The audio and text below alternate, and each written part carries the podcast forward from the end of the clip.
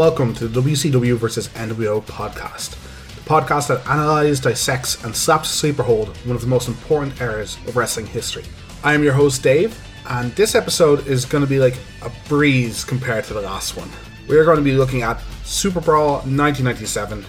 Of course, my guys were here with me for the lows, and they get to be here with me for the mediums, I guess. Firstly, let me to introduce Fergus Looney. How you doing, Fergus? I'm doing good. I'm doing good. It's always good to get out of a prison cell after all this time, and you know, break free and I don't know, shout at people randomly. But we're getting ahead of ourselves. I'm good though. I'm good. I'm looking forward to talking about this one. Excellent. You've you've recovered from the last uh, endeavor. Yeah, I'm a lot more sober this time. So we we all are. yeah. And of course, it couldn't be a show without the fantastic Connor O'Donnell. How are you keeping Connor? Uh, I couldn't be better, Dave. We're actually talking about a regular pay per view. Wrestling is fun again. As, as regular as I think we can call a WCW pay per view. But yeah, it's it's not bad, and uh, the fans seem to think so as well. A little re- little bit of research the guys did before the show. Third highest grossing pay per view in WCW history. Yeah, for for the gate. Yeah, it's. I mean, they went back to the formula. They were like, "Hey, we're gonna try something different." Oops, that didn't work. Let's go back to that Starcade formula. yeah, it, it does taste of a very typical WCW show. But we're getting a bit ahead of ourselves. There's a lot of matches to cover, a lot of pay per view. So I think I'm going to jump straight into the Nitro recap with Connor. Take it away, Connor.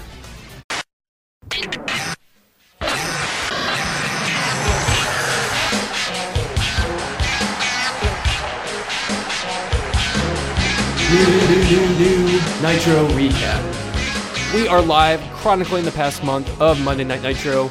So Eric Bischoff, he continues his power trip as expected, strip the Steiners of the tag team titles, and fire referee Randy Anderson. So the following week, Randy Anderson brought his family out, begged for his job back, but Bischoff gave him one more chance, making him wrestle the good old Nick Patrick for his job. All right. But Randy Anderson ended up cheating in the match, so which forced Bischoff to fire him anyways. Oh well. But Bischoff in general, like he's been abusing his power as the top ranking officer in WCW. His promos have actually been not as cringeworthy like in Sold Out. And it's actually generated a lot of heat. So props to Eric Bischoff on this. He's actually been a good heel general manager right now. Yeah, I think Eric at his best is definitely super heat magnet. I can definitely see it. Like I, I don't like him personally, but there are moments and we could see that when he was on WWF te- television later, where he really milks the crowd, and it sounds like he does very well in these kind of uh, segments. Yeah, we'll see how he does in the ring. I know he's going to have a couple matches. I'm not sure if we're going to be covering them all, but uh, let's see how he does then.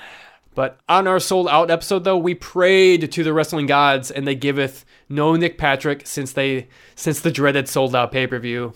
So oh, it's been a breath of fresh air. Just that lovely Nitro match, which was like you know five seconds long. So we got the minimum of Nick Patrick, yeah. and I mean that includes this pay per view too. So welcome back to no screwy finishes, but yeah, well, let's not, let's not go that far. He's not directly involved. No, we'll go with that. But as for Sting, we need to give our Sting update. Uh, it's the same Sting shtick. Come to the ring, give someone his bat, turn his back, nothing happens. Thus, another month of Sting run-ins. Macho Man continues to hang around, hang around Sting as well. So really not much to tell about Sting. I've been personally getting kind of tired of the whole thing. I know it's going to be going somewhere, but it's I'm surprised they're still not cashing in on Sting popularity right now while it's really hot. Yeah, I'm impressed with their ability to hold back on it. I would have assumed that most bookers would be like, do it now, make as much money as possible, do it. Well, considering everything else they do seems to be of that kind of ilk, kind of let's make our money on it now while it's fresh. Let's like beat the other guys in ratings. They they have this really good storyline with Sting that they're gonna keep dragging on for a while longer, and it's like there's two completely different bookers. One that's only allowed to book Sting, and one that books everything else. Yeah, so so I, am I'm kind of tired of it already, but I, I'm willing to give it a chance to see how the whole arc progresses from here. But I think the most important update that we need to talk about for the podcast what's going on with Glacier, man? Glacier's been a, a top guy on the podcast, so his push continues. Glacier had an impressive squash victory over Billy Kidman, future cruiserweight champion, so that's a thing. But the time is almost here, guys. We finally get to cover a Glacier match on our next episode for Uncensored 97. I can't wait. Highlight of the podcast so far. I'm sure people have been waiting with bated breath to see his pay per view debut. But last but not least, a week before the pay per view, Roddy Ray Piper locked himself in a cell in Alcatraz to prepare for his match with Hollywood Hogan. So, guys, I think it's now time for Piper to escape from Alcatraz and head over to Super Brawl 1997.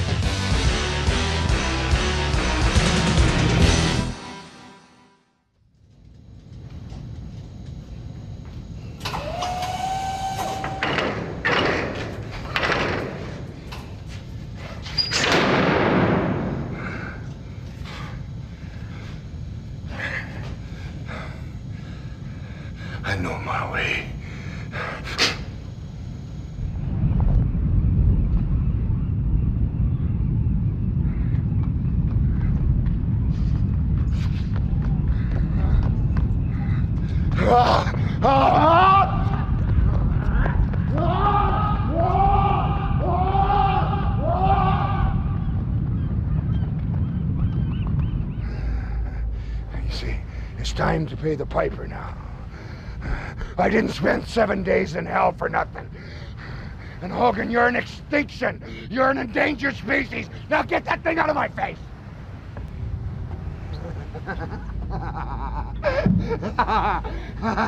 Goodbye! San Francisco! Hogan, I be your date!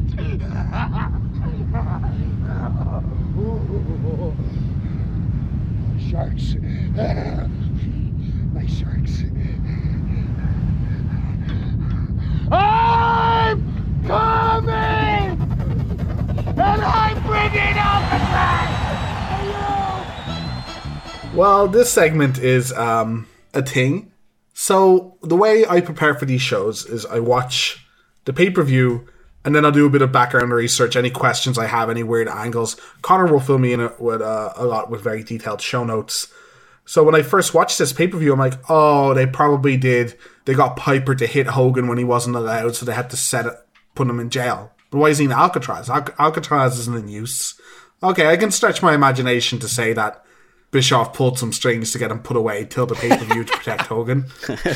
and that was way more logical than w- WCW seemed to deem worthy of a wrestling show. He put himself in there. What? Why does that make any sense? What's happening? He's unhinged, Dave. We'll, we'll get to that more in in the feud. Who, know, but who knows what he'll do, Dave? But He's going a bit he's unhinged. Like someone is supposed to put him in there. If he's unhinged, why would he go there? And then when he leaves the cell, he's like, "I know my way." You've been in Alcatraz before, Piper? What? He's locking himself in there to save save them from himself. I got really worried when I, I watched this segment. I'm like, oh no, we've literally just watched Sold Out, and this is how the next pay per view starts. I'm not looking forward to this. did you guys hate this segment? I actually didn't mind it that much. I didn't think it was that bad, but I was like, if this is what it's gonna be like, oh wow, this could be all over the shop. Okay. Yeah, I, I think the issue is it lies in between. So I think if you want to ham it up in wrestling like this, there's definite price in wrestling for hamminess. Like there's, but there's lots of small things that irk me about it. One that I know the way line is the stupidest thing I've ever heard, but also he's in his own clothes that are dirty now, and that's understandable. He's been in them for seven days. Why are they ripped? Did he rip them? There's no one else in there. If you're gonna go that far, like, why are there 10 or 20 guards waiting lined up for him? That's not a in-use prison. If you're going to say there's prison guards with him, you could have done something like have him in a jumpsuit and have him come out with guards to his match, but they don't. He's just in his dirty clothes. Because his clothes are dirty, I guess. So either, like, lean super hard into the hamminess and have him, like, in a jumpsuit and have him chained up and have him, I don't know, really lean into it. Or be more realistic and say, you know, they trapped him there and he got out or you know Bischoff sent him to jail for hitting Hogan. It's this really annoying in between that I don't get. But I, I didn't mind the segment too much. There's just it irks me. I think I've said this before, Dave. I think you're putting too much logic to this. I, I again, I would like if there's either completely no logic or logic. I have no room for this in betweenness. It either needs to be blood for the ceil- blood from the ceiling that can be blocked by goggles, or it needs to be like a very, a very strict wrestling storyline. I don't want an in between in my story. Sure. I mean, I guess what I thought it was. I mean, I think Piper knows it's abandoned. He's just like, I'm gonna do this to get like a psychological advantage type thing, or psych myself up, get Sure, mentally yeah. prepared kind of thing. And it's like I'm gonna put myself in this cell, stay isolated, so I can just be focused or whatever. I think as well it's him saying that he's uh, he's so dangerous that he needs to be kept away from people, and Yeah. he don't. Who who knows what he'll do when he gets there? Speaking of halfways, like getting irked by small things, I think this is also better if there's a coherent promo somewhere. It doesn't have to be super coherent. Piper is They, crazy. They have a promo on Nitro. Yeah, I saw the Nitro one as well, but again, it half makes sense. He starts talking about, you know, do you know what I've given for family? And then starts talking about nonsense. So it starts off very good. I'm like, okay, hammer home the family, hammer home the sacrifices you made, and this is your last time, no matter what. No, just talk about. You could also talk about nonsense. Well done, Piper. Right. I think that's where I get, or I think that's where I agree with you, Dave, where it gets a little too hammy. It's his grunting. It's kind of like what he says. That that type of thing. I think the Yeah, idea is like pretty sound. I think it's just some of the execution here. Although him on the boat, like kind of laughing maniacally, screaming like Hogan, I'm coming. I, that was okay for me. That, That's that's, great. great. So I'm happy with that. Yeah. But that's Yeah. perfect. Nice sharks is my favorite line from that. when looking into the ocean, he just sees the sharks. He has that kind of connection. That is the perfect amount of wrestling hammy for me. I think the bit when he's on the boat, standing, basically pointing to where the pay per view is going to be, take me there, is, is something I did enjoy. I, I thought it was something different too that WCW did. I mean, it's better than the typical monster truck promos that we usually see. True, true. I much prefer something like this to open a pay per view, and it was nice and short as well compared to the sold out that opening that took forever. So again, they kind of learned their lesson. It was almost like a movie, like a start to a movie too. It was kind of like this nice. Here's the start. the hero gets out of the prison, and by the end, he's gonna try to get his revenge type of thing. So I, I th- overall, I thought it was a cool production. I, I also like this kind of leads into the start of the show Uh, uh, after the segment, but I'll, I'll mention it now because it comes up a couple of times. They do a much better job at introducing things and giving backgrounds to to matches and so on. So even if you haven't watched Nitros, you have a much better idea of why they're wrestling and what's going on. Yeah, that's a huge thing about what's like the transition from last month to this month. We've kind of gone to simple matches, simple feuds. It was almost if sold out just didn't happen because they mentioned sold out very few times, which is kind of it's kind of Yeah. funny. It's more like we're gonna talk about Starcade. What happened to Starcade? My guy, you guys remember Starcade? All right, we're gonna talk about Starcade, not sold out. So That's very true. it's almost like they're you know the NWO was trying to erase history from Starcade, but it was actually more like sold out was trying to be erased. So Speaking of sold out, I don't think I could have ever been happier to see the original commentary team back. so good. their, to their all encompassing good. glory. Yeah, they like it's a very average start. It's a very average build up of the main event, but man, the three guys like we've been ragging on them on this podcast a lot, but you don't know how blessed you are until you have to listen to DiBiase and Yes. Bischoff comment on matches. I was about to say, who knew we'd be clamoring for Dusty back? Missed him so much. And he's pretty bad in this pay per view too, but still, I'm like, uh, I'll take this any day. oh yeah. Yeah, I'd rather take funny jabs at Dusty than uh, Bischoff doing anything, having to listen, listen to Bischoff do anything. Yeah, we had a pretty average opening to the show. Nothing spectacular to comment about on the guys. They do a decent job talking up the main events and talking about Piper being locked up for seven days. And they are really building Piper. They're building Piper hard and saying he's deranged. And they believe he's going to, they're, they're building up a belief that he's going to win and what's Hogan got himself into. So they're doing well to build for the main event. But we also get some highlights of Syxx stealing uh, Eddie's title and becoming a kleptomaniac, as Tony likes to call him. I would call it a repetitive gimmick, but what do you guys think of this like kleptomaniac thing that uh, Syxx is doing? it's fine, I guess. I I don't really know what he's doing. Like I don't really know what the point of it is. I don't know. What, what do you guys think in general? Because this is like a classic kind of heel move for years now, taking the faces titles. They're just doing it to two different faces at the same time. Do, do you guys like in general this kind of old school heel stick? Um, in general, probably I don't like it. Maybe I do like it for X Pac though, because he has to be a little bit different from the other NWO guys, because they're you know much bigger guys. They, seem more threatening. They do their like guerrilla tactics here, but you know X Pac has he has that ninja experience, so he has to be sneaky and stuff. So uh, for X Pac, I actually do like it a lot more. he does seem very dirtbaggy. As much as I give out about Syxx a lot of time where X Pac, his entire career has been very good at coming off sleazy, and this is a very sleazy thing to do. I will say, I said this on uh, uh, Starcade, they made the point Brain kind of destroyed anyone ever doing this angle again. They're still the champion. The belt doesn't actually matter, it's just decorative. You're still technically the champion of the division. That's kind of how title belts work you know, brain does love destroying wrestling logic. Well, I don't. It's not destroyed at all. I mean, let's get into this this feud for the opening match because I think this is actually we actually have a real feud here. We actually have things to talk about for a cruiserweight match, which we haven't had things to talk about before. Yeah, this is absolutely fair. What I like very much about this feud, something that Connor uh, found in his excursions to Nitro, is that both Dean and Syxx probably cut some of their best promos and the best kind of promo build up work we've seen for the cruiserweight division yet. I know and you know that about 10 minutes up the road from this arena is where my father took you under his wing and for two years prepared you for a career in professional wrestling. Well, Syxx, in six days at Super Brawl, you're going to continue your lessons. But this lesson is going to be from Dean Malenko. And that's a lesson you don't mess with other people's property. Mr. Man of a thousand holds! That is what you call yourself now, ain't it, Dean? I got a few things I want to straighten out with you right now.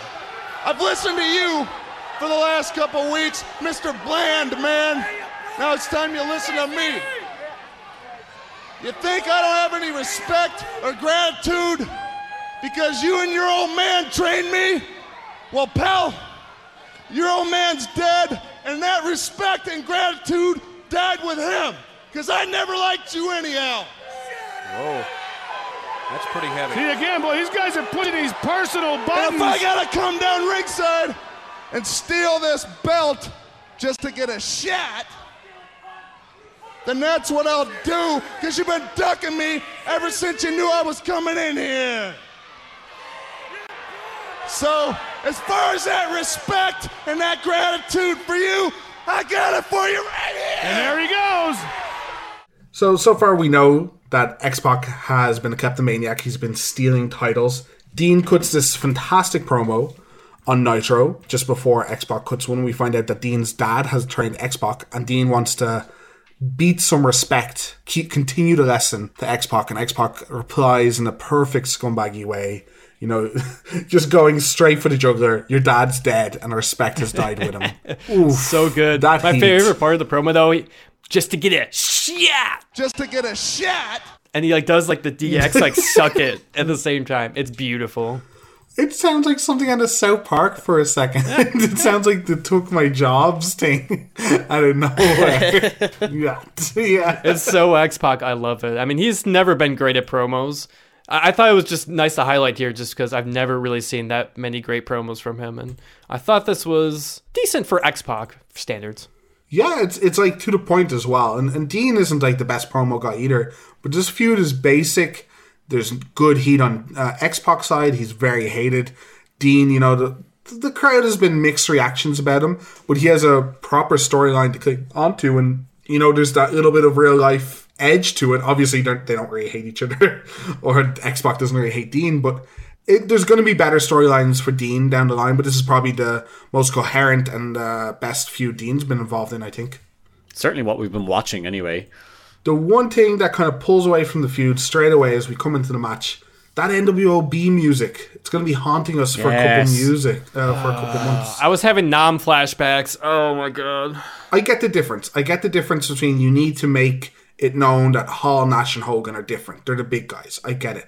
But instead of making them look big, it makes the other guys look small. And there's a distinct difference there. It lets us know that we don't have to care about people with this music, is how it feels. These are like replaceable stooges. I just don't get how they could get such a good promo music in the first one and then be so bad in the second one. Like, surely there has to be something in between there that mm-hmm. they could have found. I can't remember if I, I know Hogan gets new music at some point. I'm wondering if that's when they make a shift. Maybe more of the other members get the better music. I have no idea. We'll, we'll see how it see how it progresses. But yeah. I mean, I think I think X Pac definitely do, do, deserves something better because I think he's one of the better members in the NWO. I I, I know I'm fanboying o- over him, but I think he's just been a. I mean, he's I think one of the better wrestlers in the group too.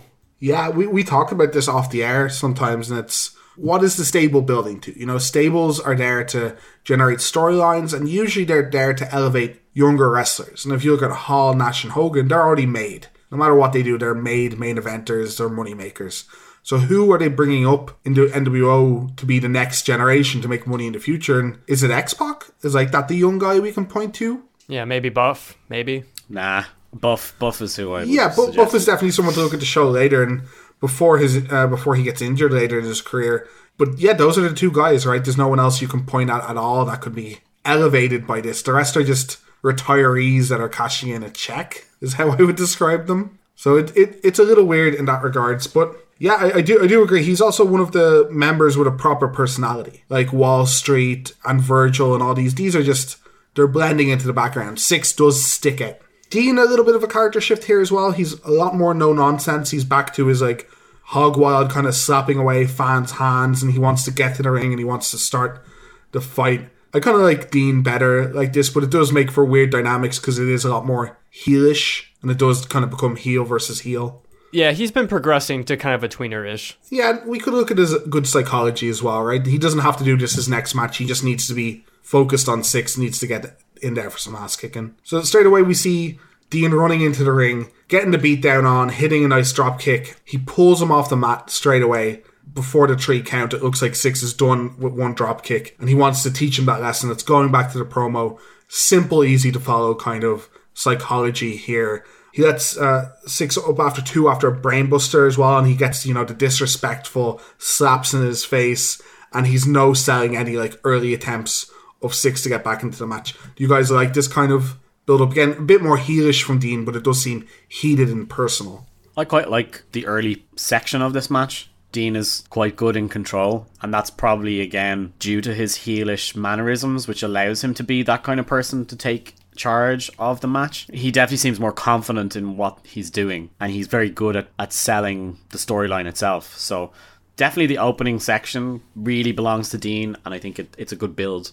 I like how it brings just energy to the pay per view right right off the bat. So I love it. Decent mm. power slam was a really really cool. That was like the first pin attempt. So Yeah, and it's mostly Dean for the first bit of the match. Syxx misses. I want to call it a Bronco Buster to the top turnbuckle to be in the tree of woe and get his knee worked on a little bit. Dean does a nice crossbody to the outside, and he starts to get very confident. He gets his hands back on his title. He's celebrating with it, and when Syxx tries to hit him with a kick, uh, kick he gets clotheslined on the outside. Dusty tried to describe what an enziguri is. Might be one of the funniest things I've ever heard in my life. He gets his toesy onto his chin. Was what? You see what he tried to do there? He was blocked with the one foot when he came back with that sabat, whatever it is, and but he got him with the toesy of the other foot on the jaw, and now could turn this thing on the other other agenda. You know what I mean? And you can tell he just says toesy because he stumbled on his words. He's trying his very hardest to describe the the move in enziguri, and he just can't. We're getting our first kind of look at the Bronco Buster. We saw a little bit of it in his last match, but it goes a little bit further. This time, he doesn't do the full riding their chest in a very weird attitude era way. When Syxx starts to get momentum, they do this spot where he starts working on the neck. He starts to apply sleepers. And I have this noted multiple times. Why are people doing sleeper when you have Piper in your main event? Does that does that annoy you guys? Yeah, yeah. It, it is wrestling 101 it's like you got stars they're finishing last or even respect the guy coming on next to you don't use their finish as a basic transition move Yeah, no, I have this after saying how good Dean's section of the match is. Once Syxx takes over, he doesn't really have much going for him. He doesn't really seem to be able to get good heat. It's just crappy heat. X-Pac heat And he keeps returning to the sleeper. He keeps going back to it, and you're like, oh, I'm getting really lost here. And it started so well, and now I'm like, oh, please get back to Dean doing something because this is dying on its on its feet here. he doesn't seem like a guy that does like submission holds either. Too. I can kind of understand because he has to be a heel now. The earlier part of his career that people would know him for from WWF when he was the 123 kid and Lightning Kid and stuff, it's so flashy and high flying. And if he just does that all the time, they're probably not going to boo him because it's too cool looking. So maybe he's just having trouble replacing that move set. And so yeah, he's trying to figure out like what what do I do when I'm a heel if I can't do like flips. That that's true. And That, that dives. is that is fair because I mean he's only had what three matches in WCW so far. He really had, and he's been with the company since like September. So I would just say it's a poor choice of submission hold on the head because they what they're trying to do is they're trying to build up, you know, X Pac working the neck after the Bronco Buster or whatever he's calling it at that point. But after the Bronco Buster, they kind of sell Dean's neck a little bit. Yeah, you have to do something to the neck then with side headlock, kind of chin lock on the ground. There's a hundred things you can do besides the main eventer's finisher and what is one of the more boring moves. And even by then, like we are looking back with rose tinted glasses on this, but like even by then, it wasn't a cool move to be to be putting on people anymore. He also does a leg drop from the top rope, which is pretty impressive because he clears more than half the ring, athletic. Though that is your other main eventer's finisher, but just better. I do blame Hogan more on that. He does have a finisher that everyone does in the match. There's about a hundred leg drops in this pay per view because every wrestler just throws a leg drop in a match. But they don't do a run. No, and they don't do the into big it, boot. So it's okay. Also, did you guys catch what the fans were chanting about midway through this match? I'm pretty sure it was one, two, three sucks. That's what I thought. That's a weird thing to chant though. Well, it's the one, two, three kid. S- Those smart fans picking up on who Yeah. he used to be. They're like us. They refuse to call him by his real name. I Yeah. guess. yeah. running into the uh, end of the match, there was one weird spot, and I want to ask you guys: Do you think if it's a botch or not? Uh, Syxx gets crotched on the top turnbuckle. Dean does a belly to back suplex, but Syxx kind of turns in midair. Do you think that's supposed to look like a reversal, or do you think he just kind of try- tries to take the bump more on a certain part of his body? I think they messed it up. Yeah, I think they messed it up. I have my notes. I have not. I have no idea what it was supposed to be. Yeah, I think it might have been him trying to reverse it into a crossbody or a bulldog and messing up.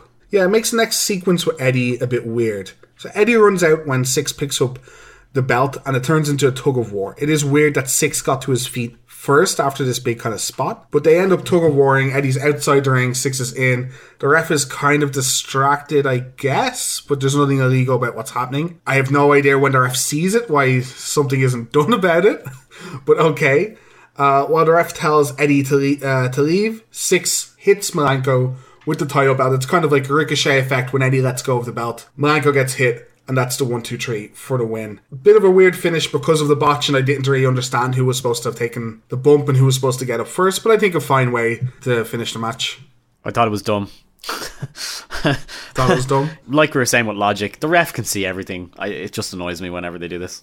I don't know if it's just WCW, but the referees are terrible at not looking at interference. They Their timing is really bad. I don't think there's been one ref spot where the ref has been looking at the correct thing. And I do think that's the referee's faults and not the wrestler's faults a lot of the time. Yeah, agreed. I mean, I like the storyline of Eddie getting involved in the match though, because it feels nice that somebody from WCW putting in effort to trying to stop the NWO and you know particularly Syxx and the NWO was like messing with Eddie for the past two months, so it felt natural for him to finally try and help out. And unfortunately, he just doesn't. It doesn't pay through. Yeah, I think I agree with that. I think it's poorly executed, but the thought is correct. I think Eddie should get involved and probably cost Dean the match. That's decent booking. If referee could just be looking the, in the right direction once on one of these pay per views, it would be fantastic, though. Yeah. It's solid story progression too. It actually builds for something else. Whether or not they do it, I haven't looked ahead too much, but it actually gives something for Dean to be involved with Eddie then, and vice versa, and Syxx to be involved with all three of them if they want to. So Yeah, they, they have like inf- they have infinite combinations of feuds they can. Well, not infinite, but they have a lot of combination of feuds they can do after this. The opposite of booking yourself in a corner. Yeah, I just like how X Pac just he always just manages to squeak by. He always just like sneakily gets away. You know, he doesn't need the lackeys to help him really because it's like, eh, we're not gonna help this little guy, whatever. So he just kind of gets by on his own with his own tactics. So I like the match. It was okay. Uh, physical match started hot, cooled down, but overall good opener. I thought this was a good way to open the pay per view. I, I can agree with that. Not not our best opener by a margin, but absolutely fine. Hotline time, our favorite part of every show. We get Mean Gene backstage, and he tells us the absolute gall. Can you guys believe it? That there's a WCW superstar that was having breakfast with Hogan and Bish. Whoa! Breakfast, the, the most treasonous meal of the day, and he will tell you if you call in to the hotline that night. I can't I can't believe every time I watch it, I can't believe how expensive it is. I'm like, man, they must have made so much money. That that generation's loot boxes, man. It is so predatory. yeah. It is the worst. Yeah, we were checking over the NWO hotline. That thing, uh, that thing died after like a month. Oh. be, be badass, but don't you know? Tell your parents. No one's that badass that they don't tell their parents. Behave. Yeah. We we go from this completely exploitative segment into a DDP interview with Gene. Uh, he runs through all the NWO names, saying they're all too busy to fight him. He can figure it out. They're all too scared or too busy. And then they find out over Gene's earpiece that it's Buff. Buff has the stuff to take on DDP for this one. DDP in the classic kind of cool face way just blows it off. Doesn't care. Doesn't think Buff can uh, can beat him. And I think this is a fine little segment. I think I would have preferred if they had waited to surprise DDP right before the match. It kind of spoils it a little bit, but I think the interview's fine. I, I'd probably like it more if I hadn't seen it like three or four times on Nitro because he does this a very similar setup a lot, and he's like, "Yeah, I don't care, I'll fight whoever." Great. I, I thought this was just kind of a waste of time. It's like, all right, I can't face this guy. He's worthless. Uh, this guy's wrestling. This guy's wrestling. That guy's worthless. Hmm. This one guy left. Hmm. It's like, come on. And I swear I didn't. I didn't get rid of Boss Man. I swear I had nothing Yeah. to do with it. The one thing with DDP, and I do like him, but it's going to get, I think, a bit bad watching it over and over. And I can, he's repetitive. He's repetitive because he wants to be ready for everything. So his interviews are going to be a bit repetitive, and his matches are going to be a little bit repetitive, whether they're good or bad, because you know he's the guy that liked to practice this seven million times beforehand. And I'm starting to see shades of that in the way he acts and the way. Now that is wrestling. You know, Hulk Hogan has had the same match every pay per view we've covered so far. Yeah. Uh, I thought it could have been a lot better. Although I did enjoy the Eric Bisquick. He called Bischoff Bisquick. that, yeah, that was that was very funny. We go from this interview into the second match of the night. We got Konnan La Parka. Vill- is it Villano? V- Villano? Villano. How do you guys pronounce it? I would have said Villano, but whatever. Versus Juvi Super Calo and I need to get this one right as well. Ciclopo. Ciclope. I'm pronouncing it Ciclopo.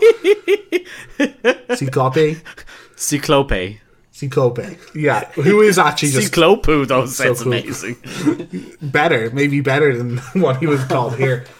And the comment, the commentators do comment on it. This is just a very typical three on three trios um, luchador match. We got Mike Tenay down for this match as well, which is always a delight. Yeah, like Tenay's good.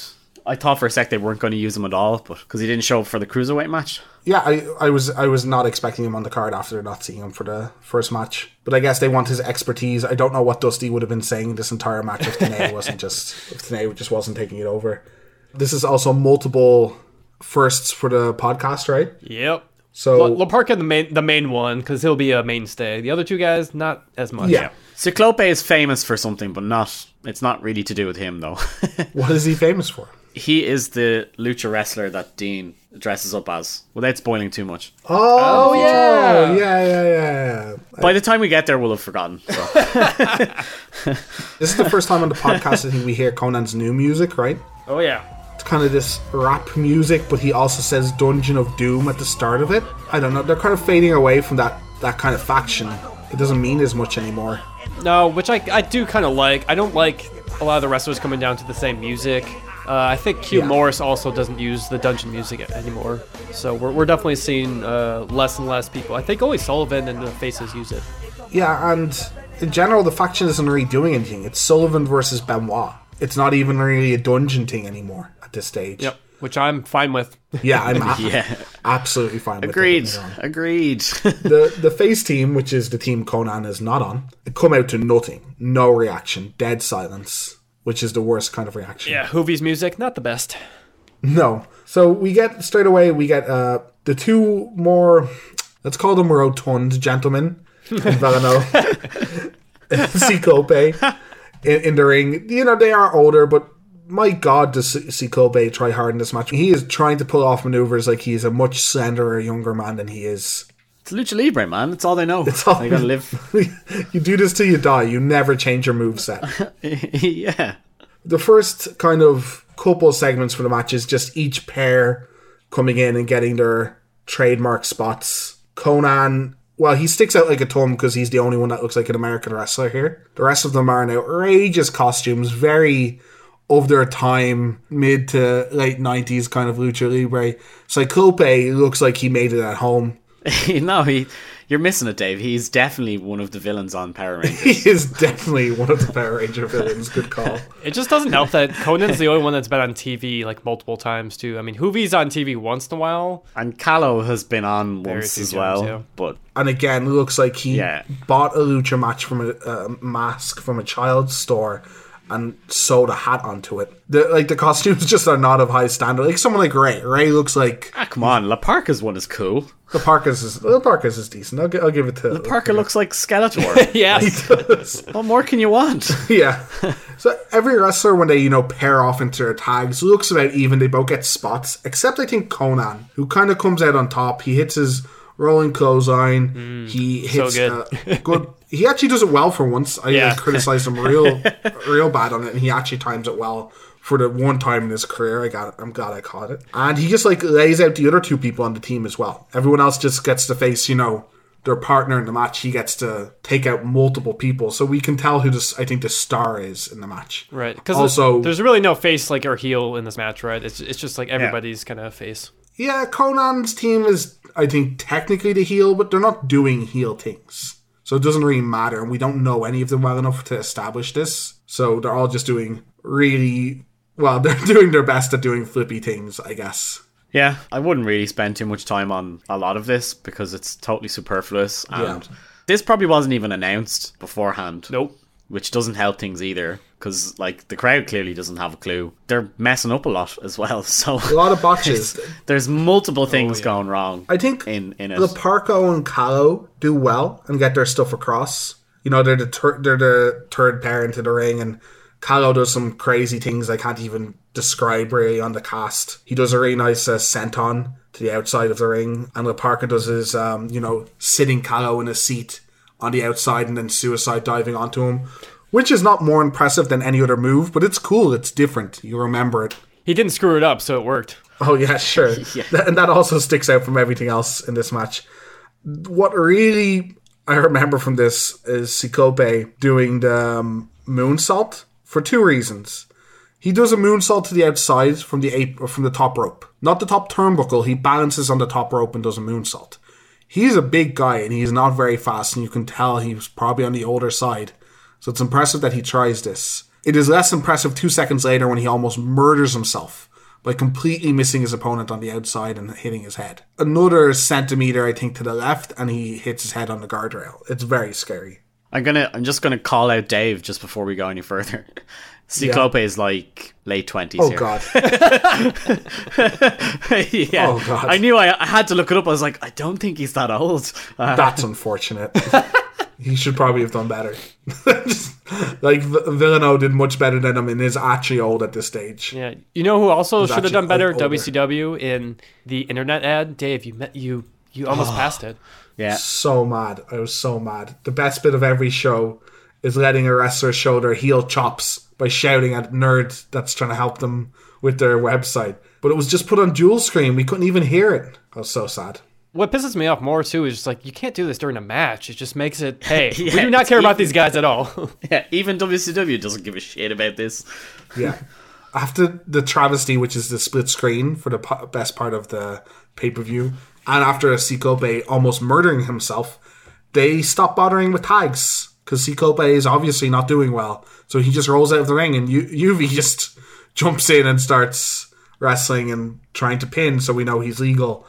Uh, he also botches a 450 splash that could have killed someone Yeah. if his knee la- if his knee literally goes a centimeter to the right. I think he murders Vill- uh, Villano. to top off that move, like not only does he do a 450, which is like not very heard of, like I think it's one of the first times I've seen it on the WCW stuff. The cameraman fucks it up, and you can't even see it properly.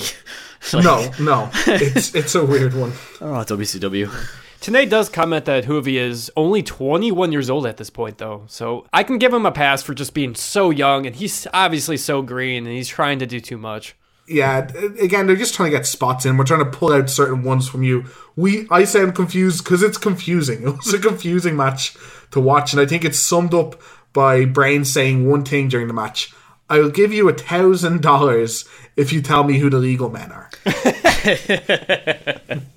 It's impossible. It can't be done. It cannot be done. My other favorite commentator uh, notes here are um, Tony asks, "Did Konnan get the tag in there?" And Brain's like, "It doesn't matter, does it?" Oh, I love it when Bobby just doesn't care. When they get the star on, Dusty's like, "Look at this mess." Yeah, the star move that no one knows what's happening. The, the, And the like, crowd heel doesn't care.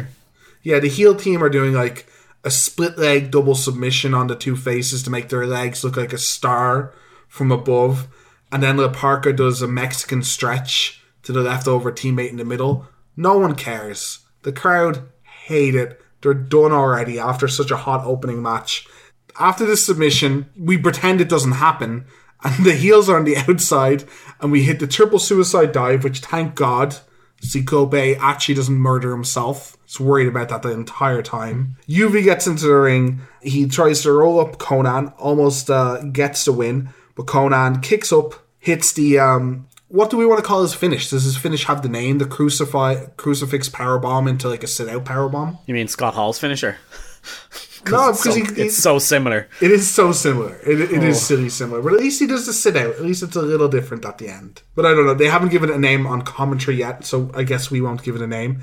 The faces try and run in to stop the uh, pins, and we get the two worst drop kicks of all time by the heel team on the faces to to stop the pinning predicament, and Konnan picks up the win over Juvi. And I mean the two worst drop kicks I've ever seen. Very much you could see like, uh, the match is done. Just throw a kick, throw a kick. So I'm, I have an excuse not to touch Konnan. Okay, let's roll out I mean, you kind of missed it though. I mean, Juvi kicks out, and the ref counts three, which he was not supposed to do. Yeah. oh, you think it's a botched finish? It you is. think it's supposed no, to? it, Oh, it yeah. is a botched is. finish. It is. It's 100%. Yep. Yeah. I thought they were just doing the uh, you know kicked up at three point one. No, no, no, finish. I no. didn't know Yeah, the ref got a lot of heat backstage for this. For putting everyone out of their misery. Yeah,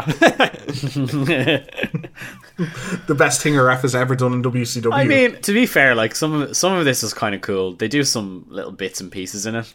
It's not a great match. I'm not going to try and defend it that much, but uh, there are some moments that are cool. I want I wanted to point out a really really I don't think I'd ever seen it before where Ciclope is in an arm lock with uh, Villano. They're doing the the typical spot where like he does the arm lock and he's wrenching it, and then the guy is going to flip out of it and he's going to roll through so that he can unlock his arm and get him in it instead. And the very first time I've ever seen it being done, the guy starts his rollout and Ciclope follows him and does the rollout with him. yeah, that was nice. Actually. And it was just such a subtle thing, and I'm like, that makes total sense. And they're all Lucha Libre guys, so why wouldn't they do that? That's really, really clever. And I'm like, oh, good job. That was something cool. And then he went back to botching or something. that's, that's, that's half the match anyway. that's the whole match.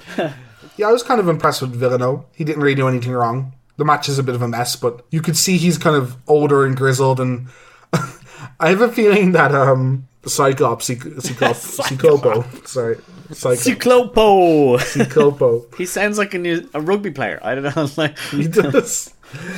It's it's like I think he was hurt after the moonsault, but Vi- uh, Villano just picks him up and puts him in the ring. He's like, "No, come on, let's keep wrestling." And you can see he doesn't want to. You can see he just rolls out, and Juvi's like, "I guess I'll take over the match." But uh, besides that, I don't know. It's just a spot fest. It's not a pay per view match. This is a Nitro match. There's ten matches on this card, and this really didn't need to be here. This could have been minutes allocated to one of the many important matches that only got eight. There's a bunch of like eight minute matches on this card. Jeez. Yeah, this this match felt like it went on way too long. I mean, I do like I do like lucha matches. I mean, I wish we could have had maybe somebody like Psychosis or something, somebody that we know better in this match, like just one more name at least. yeah. And I thought this match maybe could have uh, been a little bit more successful, but yeah, it's just a filler match, so move on. Yeah, kills the crowd. That's the other thing I want to mention. Yeah, they, the crowd don't care, and it's mostly, I think, as you guys said, they react to Konnan a couple times in the match, and you see, see Konnan on the apron like hyping them up or doing or shouting at them. There's no one on the face team to do that, or what we're calling the face team. Like none of them are anything; they're just spot doing spots. But I think we can uh, move on to the next match, which is a weird one. Uh, this matchup, of course, for the TV Championship. Prince Ayako winning it off William Ayako. Regal. There's uh, Ayako! oh god damn it. We are building our own team of wrestlers. Suklopu and Ayoko. Dave, uh, I recommend you just call him Prince. yeah. yeah. I'll say his name fully once. Prince Ayakia. Okay. next match of next match we have a debutant, Prince Iaukea, who's the current TV champion against Rey Mysterio. Iaukea winning the title from William Regal on Nitro. We have a little kind of feud between Rey and Regal at the moment. They've had back and forth matches. Regal's been coming out on top. You know, Rey is still the smaller cruiserweight wrestler, but there's been time limit draws, and Rey distracted Regal when he was when he had a title match against Prince, who hasn't been on TV or Nitros much before this. Am I right, Connor? Barely. I, I think he was on like one or two Saturday night matches. There was like one Nitro match, but he got squashed. So he was basically a jobber at this point. But this is Kevin Sullivan, one one of his boys, and Kevin Sullivan just like, yeah, let's get you out there. Oh with no, it, he yeah. did appear. He did appear on the podcast. He Oh, was yeah, one of the random been on. guys in World War Three. Yeah. Oh, this is this is true. This is true. Apologies. Not a debutante. So yeah, so Rey kind of costs or Regal bra- blames Rey on uh, losing his title, and that's a feud I'm interested in seeing: young young Regal versus young Rey. Yeah, Regal has been so good, so good Yeah. on Nitro too. He's so so good as a as a wrestler, and his character is amazing. Right. I would. He definitely. He's gotten the most response as being a heel as like a non NWO member. If you want to watch some nitros of, of Regal doing his his thing, he he's a joy to watch. I think Regal and why I love him is the perfect balance of great matches and great character. If you look at the end of these cards, you have Hogan, Nash, and stuff like that, and they're too much character. They're depending completely on the heat they've built up over time to get reactions from the crowd and don't do a lot of wrestling. And then you have early in the card or this previous match who don't care about building psychology or a story. They're just going to flip and murder themselves. And the Regal's that really nice in between, I think. Almost perfect in between. But before we get into the match, is there any other background we should know about Prince Connor? I don't really think so. I mean, he's born in Hawaii, so that's why he has that like Wahoo kind of kind of gimmick. And he's actually one of the few talents to come out of the power plant. That's the WCW training facility. We're not, we're not going to see too many homegrown talent from WCW, but this is one of the guys that they they try to uh, push out of it. Trained by Dean Malenko, so that's kind of cool. He did spend some time in Japan, so that's kind of his background.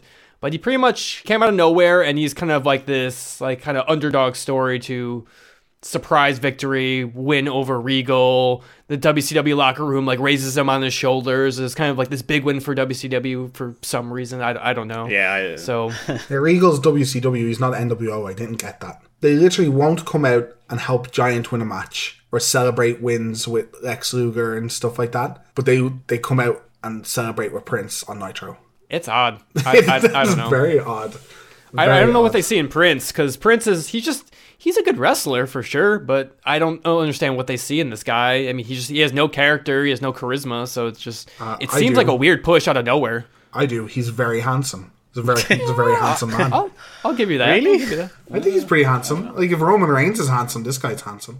Do you have a Samoa fetish or something? yeah. I'm, I'm just saying. I, I, I think there was a bit of pause there, wasn't there?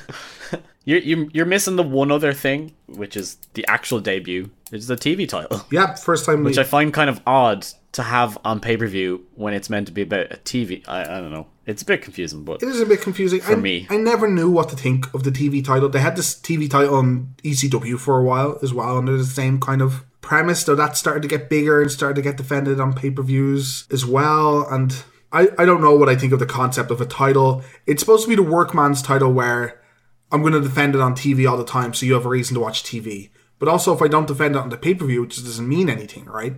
Well, the point of it is, is that they, you're much shorter matches, and so there's like you end up having lots of time limit draws, and that's how you build up matches with people, because you're like, okay, you get to fight the TV champion, and okay, you don't beat him, but he doesn't beat you, so then you have a reason to watch them again, and they're like, oh, this guy actually wrestled the TV champion, and he did okay, or he has been the TV champion, and he's wrestling every single week. It just seems weird to have him on pay per view randomly when it's meant to be geared towards you wanting to watch the TV shows to see it happen. Yeah, which is kind of the opposite of what you usually have with a title. But I can agree with that if that's the concept. Why have it here? I, I don't know. It never bothered me. Like when you're talking about ECW, that was the, the big thing when like Rob Van Dam had it. I like I didn't care what the name of the belt is. Same thing with like the WWF, like European Champion, like whatever. It doesn't matter. We we all understand it's a like a lower mid card belt where we're gonna see some good wrestling type of thing. So it, I mean, it bothers me when the, like the commentators are like, oh, this is only on TV. This is there's certain rules, blah blah blah. It's like you don't need to do that. Just whatever. Yeah, they tried to really uh, try to get across their point that there's a time limit, though they never gave us the time limit. As far as I could uh, remember, they never get it said it's 10 minutes or 15 minutes. They're just like, oh, he has to beat him in time. What time? How much? I think it's just a standardized thing for the TV title. Oh, okay, that's, That's probably why they didn't say. oh, that's fair. That's that's more fair. And we've seen time limit draws on like on nitros, so it's kind of like, oh, if you've watched nitros, you'll know it's ten minutes type of thing. So, yeah, I mean, the big thing is here is like this is supposed to be the upset of the world, so we're we're, we're, we're expected to believe that Prince is this new star immediately. But eh, I don't. I, He is not when he comes out. no, No, no, no reaction. a bit more reaction than the luchadors, but still pretty much no reaction. The commentary do a decent job though of telling us how much of a underdog he is, and I think they do that less by burying Prince and more by building up Rey, which I think is the correct way to build an underdog. Because if you just tell us how bad Prince is, why should we care? But if you just say, I think he's an underdog because Rey is so fantastic and he's had multiple titles and he's only young, but he's like one of our best lower carders essentially. And it's what they do, and it makes both of them look good. So kudos, I think, to the commentary for the build up of the match. what do you think about wrestling in bare feet? It seems dangerous to me. It probably isn't. But like you could definitely just lose your grip, especially some of the moves he's trying to do. I'd be scared. Somebody just easily steps on you. Ouch. Yeah, it feels like I I would break my toes. Yeah, lot. It would. It isn't old. Like I think it actually suits this guy gimmick. It suits this guy gimmick a little bit. The thing is, this gimmick is used to death. Like it, it suits his gimmick, but that's because every Samoan person at one stage has this gimmick, and that's kind of pigeonholing Samoan people pretty hard, or Islanders in general pretty hard. E- even The Rock basically had this gimmick when he started. Yeah, true. Actually, yeah. We'll, we'll get into the match. We'll, I can soapbox about this a different time. Yeah. And the main thing I've noted about the start of the match is Prince's timing is just off by two or three seconds continuously. Did you guys notice this? I I think it's a bit harsh to say it's just him. To be honest. Yeah, because we didn't know either. I mean, Rey is returning from his knee injury. I mean, his knee is still fucked, so maybe that's a bit a part of it. But I, I, I did not notice it. It's just every time Prince gets up, Rey already seems ready to do the move a while before it. It's his pacing isn't fast enough. But that could also be Rey going too fast for a person that's trying to take a slower match. Besides that, it's a pretty kind of ordinary match. We get some chain wrestling at the start. The one of the things I've noted down is that halfway through the match, when Prince is taking control and we're doing the, in, you know, the underdog Rey kind of spiel, Brain says he won't be a prince anymore when he beats Rey. He'll be a king. And Dusty says, well, the people have to vote for him first. That's not how kings work, Dusty. You're thinking you're thinking of something else.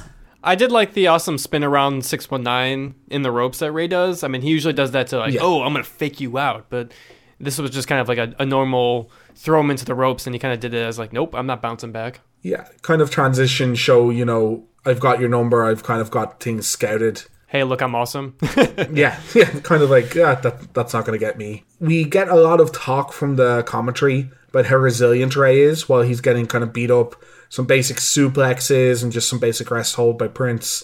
They talk about all the times and all the punishment he's taken and just come back and you usually see that in a lot bigger guys. And again, instead of tearing Prince down, build, building Rey up, which I like a lot. One spot that I thought should have come across a lot better, but the crowd just hated was when Prince does a military press to Rey, drops him, catches him, and does a backbreaker.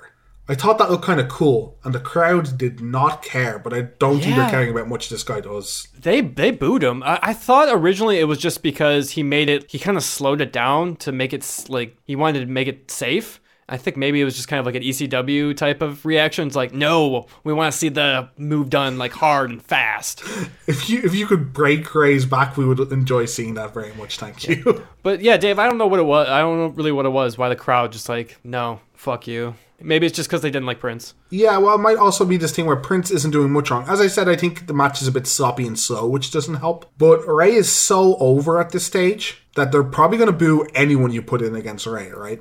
I mean, maybe. I, I think it's some of the problem is like the last match, they had promised a Regal Rey match instead. That was the thing going in, and then it gets changed a week out Sure. to a guy that nobody has a clue on, and you just don't care as much. Like, I just don't think they care about Prince at all. And Rey isn't really doing a lot of his really primo stuff. It's a really flat match. I really don't like this. It's probably the, the worst Rey match I've seen. Definitely so far. It is, and there's a lot of small stuff. Like when Prince goes for a crossbody, Rey grabs back momentum with a drop kick, but somehow that seems we've seen that spot multiple times. Somehow that seems worse than it usually does. Rey Hurricane Rana as Prince to the outside, his kind of famous Royal Rumble move from his win, and does a suicide senton dive to the outside, and again somehow that just seems a little worse than every time we've seen it before. I, I thought I thought it was impressive though, because like he does it through like the second rope. I really liked it, yeah. I liked it, but maybe it's just the feeling of the match, and I'm just not that interested in it. I don't think Prince is particularly bad, as I said. I think he's sloppy, but not unwatchable. Not certainly a lot better than some of the other things we're going to see on this card. So I don't know why I don't care at all. Because they, they, they haven't given you a reason to care. yeah, everything that's been built up that you've been told, if you just watch Super Brawl, all you've been told is he's lucky. He fluked it. He's the champion out of nowhere. And now he has to go wrestle Rey Mysterio. And everybody's like, okay, so he should lose then. Right. And you just kind of switch off a little bit. It's it's not great booking.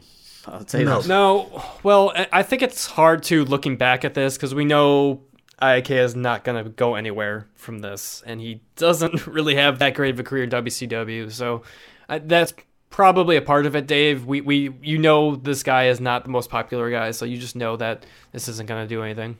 yeah. I don't want to maybe maybe kind of in a biased way. I don't want to invest time in getting to like him because it's not going to matter. And that that is a problem looking back at things for sure. I can definitely see that. But they definitely don't do him any Oh, favors. No. They haven't set him up well. That's not his fault. I- I don't think it is his fault that he's not getting a reaction here. Because we'll see uh, in a bit what a reaction is in this match. But uh, w- one of the things I liked, uh, one of the spots I did like in this match was the Samoan drop from the second rope. That's probably, I think, the best thing Prince uh, contributes to this match. I think that's the most positive thing I have to say about him. We're, we're at this stage, we're kind of getting the build up. You know, Rey isn't exactly winning, but he manages to escape most things that Prince is trying to do. As we come to the end, we get this second rope Samoan drop. As that happens, we get our first big, big reaction from the match. Regal starts to walk down to the ring, and this is Regal's actual first appearance on the podcast, right? Yeah. Besides World War Three, again, we can't really count that. Yeah, we're, we're, we're, we're going to stop counting that because it's throwing Dave, it's throwing Dave off here. For my stats, that all that matters. He he is barely aged a day. I love what he's wearing. Usually, he doesn't wear like a suit and glasses. He looks Yeah. snooty as hell. I just have down Regal looks swank. I love him holding holding his hand behind his back, real proper, as he walks. Everything he does is just a heat magnet, and the crowd hate him. The second they get a sniff of him, they're booing, and it's the biggest reaction we get in this match.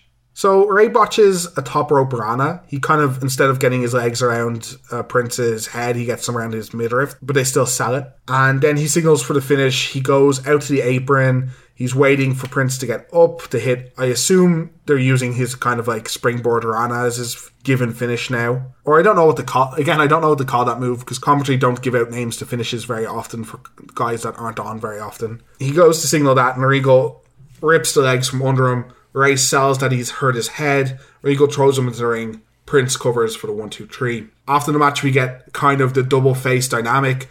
Prince doesn't want the title anymore. He's trying to give it to Rey, but Rey gives him the rub, gives him back the title, says nah, puts up his hand.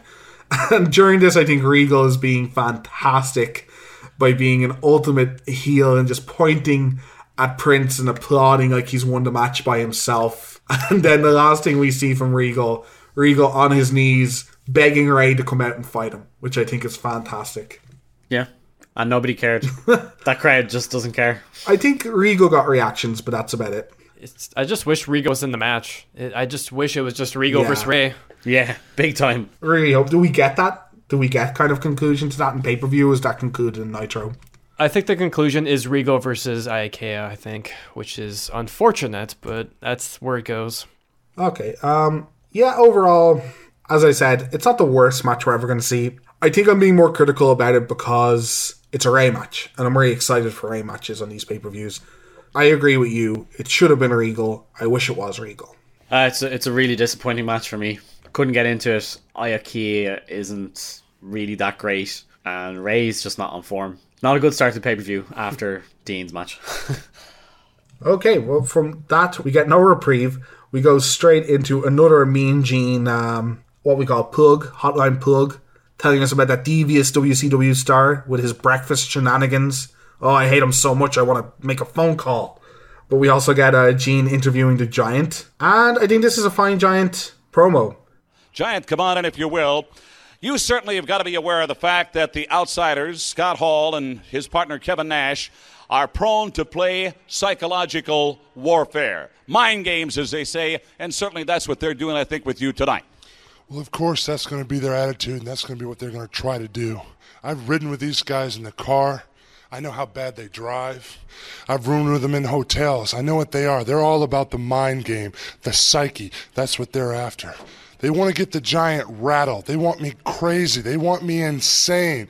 So I'm doing all kinds of crazy things that I shouldn't be doing. Well, if you can listen to me right now, you understand that I'm not erratic. I'm not crazy. I've got my composure. I'm going to play the game tonight the way I want to play it and at my speed. I'm the conductor, and Hall and Nash are playing the instruments. And tonight, when it's all said and done, I guarantee you I'm walking away with those tag team belts. It's distracting how much oil he has on his chest and arm. He is wet. yep, yeah. He is he is sopping. Oh. Maybe he, they're about to baste him. Like, Yeah, Grease me up, woman. Grease me up. yeah, okie dokie. but yeah, it's it's a fun. I prefer these style of promos. I've said this before from Giant. I hate he does very Hogan esque promos where he shouts and he tells you what he's gonna do, brother. But I like him when he's more composed and he's scarier that way. I think Andre was really scary when he just said things because he's enormous. You don't need to shout to be scary. You're the biggest person that's ever existed. So he talks about the mind games the NWO are trying to play and they're going to try and make him angry, but he's driven with them. He lets us know they're bad drivers for some reason. That's referencing the, the the car crash that we'll talk about. Yeah, that's true. he says silly things, but the tone in which he says it and the way he delivers the interview is much better. He says he's the conductor and they're the instruments. That doesn't make any sense, but it's fine because of the tone he says it in. And this is probably one of the better um, giant promos we've had so far. It's a fine promo. He he's lo- he gets locked in on metaphors and analogies probably too much, and isn't quite clever enough to maybe follow it through. Sometimes, like you're saying with the conductor one, I've seen far worse promos. he is very much trying to learn from Macho and Hogan and them guys on how to wrestle and do promos. And you can see that. And you can see in his career, it's really interesting when he changes. Not to get too deep into it, but when he starts fighting Austin, and he does interviews about this later in his career, he becomes a giant. He stops trying to wrestle like an 80s or 70s character. And he just starts throwing people around and throwing punches instead of trying to do all this weird stuff. And he starts doing promos differently. But yeah, he he tries to make these, you know, conductor and an instrument kind of thing. That's very 80s. I'll let you I'll let you know guy kind of promos and I, I hate them. So I'm obviously gonna hate it when he does it as well. I might be a bit biased that way though. Uh, match number four of the night, we get Buff versus DDP. Buff coming out to the amazing NWO B music just to let us know how much they value him as a wrestler. Brain makes uh, a piece of commentary here that I uh, sums up my whole feeling maybe about the entire era. I have nothing against the NWO if Hogan wasn't involved. I know how you feel, Brain.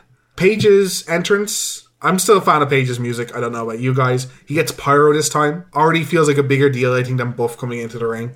Yeah, can't wait. Get, can't wait until we get the full bang and explosion. It's uh, it's unfortunate that the network we get the the crappy network version of his music, but yeah, his his real actual music is is sweet. Yeah. A crowd is super hot for him still. We've noted this, I think, every time we've seen him.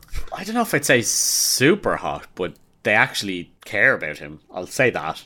I guess they've had they've had to sit on their hands for the last two matches as well. So the first time they get a sniff of someone they recognize or care about, they're probably going to pop a bit. I have noted here it's nice to see kind of two WCW kind of original guys. This is, these are their own kind of developed characters over years because the NWO angle's hot, but it's all XWB guys. So it's nice to see two WCW originals do well. I think. This is fine. Like it's it's purely for for DDP's storyline. Yeah. There there isn't really any other reason that they're having this. Just that DDP's being a bit of a dickhead and messing with the NWO. He's really the only person from WCW that is actually trying to do anything about it, other than say Giant and Luger. That doesn't even seem to be really about being WCW anymore. Sometimes. So yeah, DDP is just like, yeah, I'm just better than you guys, and I know that I could turn you down, and so on. So The match itself, Buff spits on DDP at the start of the match. That's that's a gimmick infringement. That's a Hall thing. Page no sells it and kind of wipes the spit off, throws the t-shirt into the crowd. Crowd fights for it, and some lucky fan can go home and probably clone his own Buff now. who wouldn't want a buff? He's the stuff. Yeah, Buff has the stuff, yeah. DDP looks in charge, he looks calm, he looks confident. He slaps Buff in the face. Buff goes for, you know, the charge and gets drop toe holded. First kind of gets ruffled when Buff pulls his hair and slams him to the ground. And then it becomes a bit more of kind of a normal match. DDP kind of sheds this cool guy exterior. One thing I'll give credit uh, to Buff about, I, I, I think I gave him a lot of uh, negatives the last time we saw him. He's very good at playing to the crowd, I think. He knows where the camera is. He's obviously been taught to play to the camera a lot. I think it adds more, it adds a lot of character to his matches. Yeah, definitely. I, he's definitely improved over the past month. I mean, he spent the last month in Japan, so that's why there's zero build up for this match. But I'm assuming that some of his time in Japan really helped with him as a wrestler and his character because he's definitely improved a, a lot over just one month. Yeah, his his uh, his character work is much better. I'm hoping that over the next couple of months, and as we see him more, the crowd will start to react to him more because they'll get used to the gimmick a bit better. DDP does his usual, very basic, strict type of match. Again, it's kind of throwaway. If, I had to, I probably wouldn't have the match on the card, but you know, No, this also feels like a Nitro match for sure. Because it doesn't even have a payoff. Not to run to the end too fast, but this doesn't even have a great payoff. This seems like something that would happen at the end of a Nitro to lead into a pay per view. But we get Buff hitting a tornado DT, DDT out of a corner, but he kind of turns it into a bulldog. I'm convinced again this is a bit of a botch, but Tony says that's almost like a diamond cutter, a bulldog, or a DDT. Those are three different moves, Tony. Thanks. When Buff is ahead and he's kind of taunting to the crowd, we get some quick roll up attempts by DDP, with Buff complaining to the referee each time, and DDP getting beaten down every time he tries. We get the classic spot where the referee has had enough of Buff through the match and shoves him back, and he hits the ground and he starts cowering in the corner as the referee's shouting at him. This might sound weird, but I don't think this spot was earned in the match. I don't think Buff has a reputation of bullying referees. I don't think he bullied or touched this referee a lot. I don't think there was enough time in the match to develop this spot. So the payoff felt like this referee randomly just pushed Buff for no reason. I feel like it's sort of earned just because it's kind of this thing like, oh, WCW refs need to stand up for themselves against that crooked NWO type of thing. And, and the commentary even say, oh, about time this happened type of thing. Yep. So there's a little bit of it, but I, I can see where you're, where you're coming from. That's fair. I, I can take that point for sure. This ref show lets DDP get back into the match. We see a spinning clothesline, a sit out power bomb, some of the classics from DDP. We also see uh, atomic drop, which this is my pet peeve in wrestling. I heard someone discuss this recently. When someone grabs their junk after being atomic dropped and you know jumps up and down, like, oh my area. That's a DQ, right?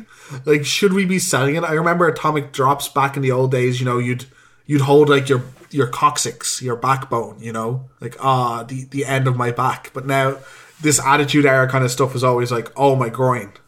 Man, you're you're getting worried about atomic drop spots and, and being DQ'd. I can't wait to hear you for the main event. Main event is glorious.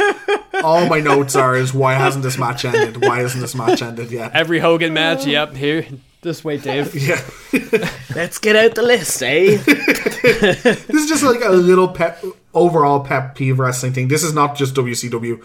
WWF get really bad for this in the Attitude Era because all faces just do atomic drops to heels the entire time. But we get an exchange of quick pin attempts. Dallas reverses a uh, reverse neck breaker into a diamond cutter before he can get the pin. NWO hits the ring, but Page runs out and gets the DQ win, which is surprising. I was I thought it was going to be like a count out win for Buff to you know save face for both men, but they give DDP the win and they make him look good. He's celebrating with the crowd again and has come out on top. Kind of disappointed that they used the same ending as the month before. I mean, the match is just it's a throwaway match. It's very average. It's at least it's effective using the NWO to push DDP because DDP is going to be entering the main event scene very soon. So it's kind of like testing the waters for him, and it's very effective. And that diamond cutter looked amazing, by the way. I thought it was nicely sold by Buff Bagwell. I, I was actually impressed with both guys in this match. Yeah, I think that I, I've not given Buff enough credit. This is a finely worked match. Yeah, DDP looks good. I don't mind them using the same ending because it saves. Well, I, I would have liked if Buff won by countdown or something stupid like that to save face for both men. But it makes DDP look so strong. He's like the only person that's continuously tangling with the NWO and winning.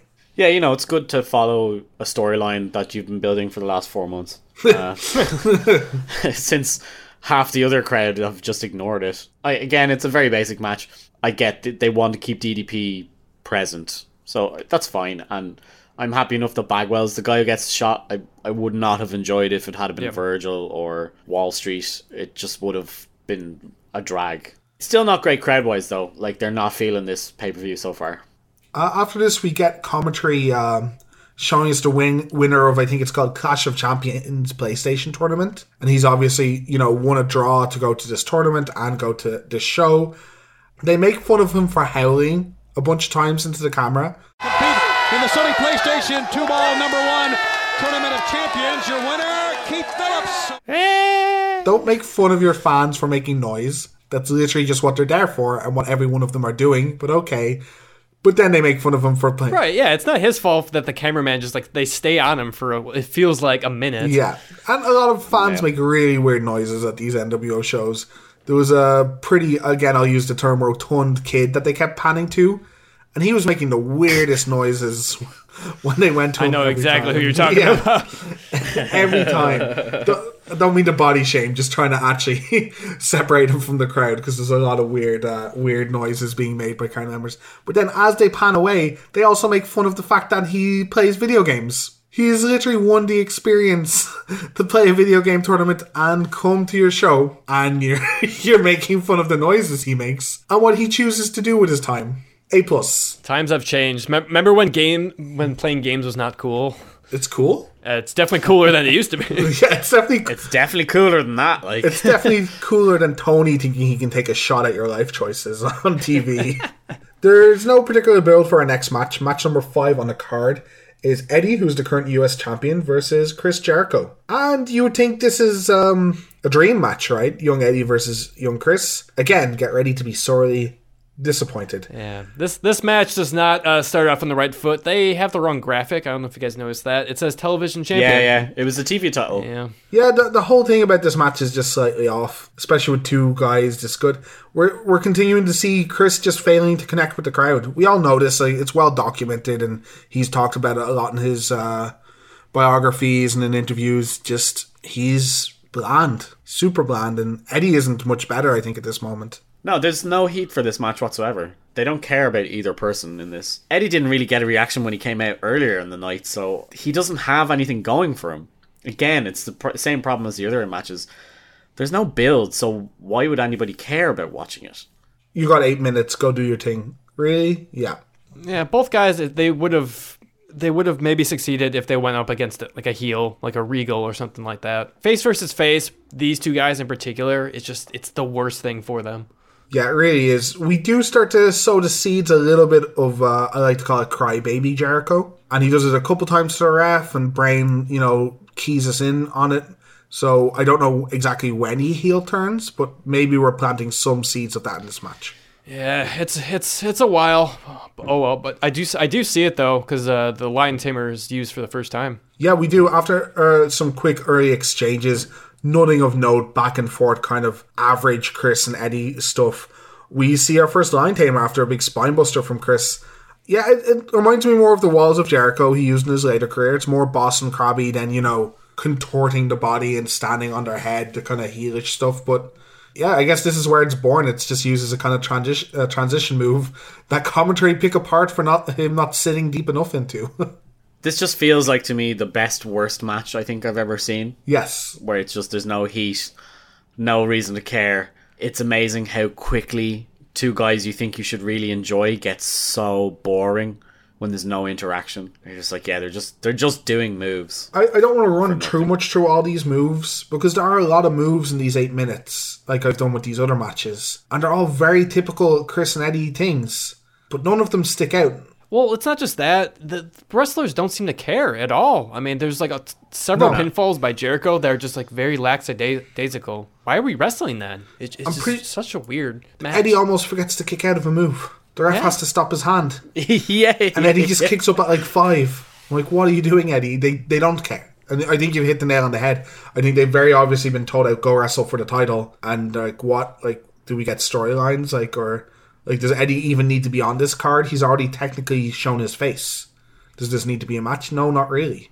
I think how you can tell this isn't a well thought out match either is we get move pin sequence is what I call it. Jericho picks Eddie up and he does a brainbuster or he does he does a power bomb at one stage in the match and pins him. Eddie kicks up, gets up, gets the advantage, does a brainbuster, pins him. Jericho gets to do his move. It's literally tit for tat, tit for tat, tit for tat. That's not storytelling. That's let's show them we can do a bunch of cool ish looking moves and hope that's enough for the crowd to get into it. If not, I don't know what what we have. Brain tries to cover it up by blaming like Eddie is too distracted from his like mess up from earlier. But yeah, sorry, Brain, you, you can't cover you can't cover up this match. Yeah, really can't. I think the only part of psychology that I can really point out here to kind of get a flow in the match is at one stage they both look a bit tired. Both men get to, uh, get up. They both throw a shoulder block. They both go down. They both throw uh, a drop kick and a spinning heel kick respectively.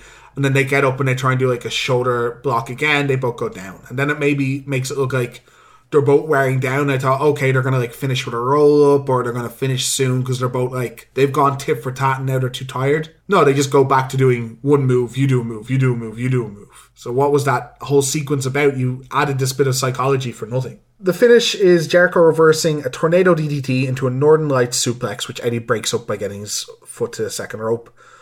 We get a few standing switches before Jericho goes for a powerbomb. Eddie flips out, landing on his feet.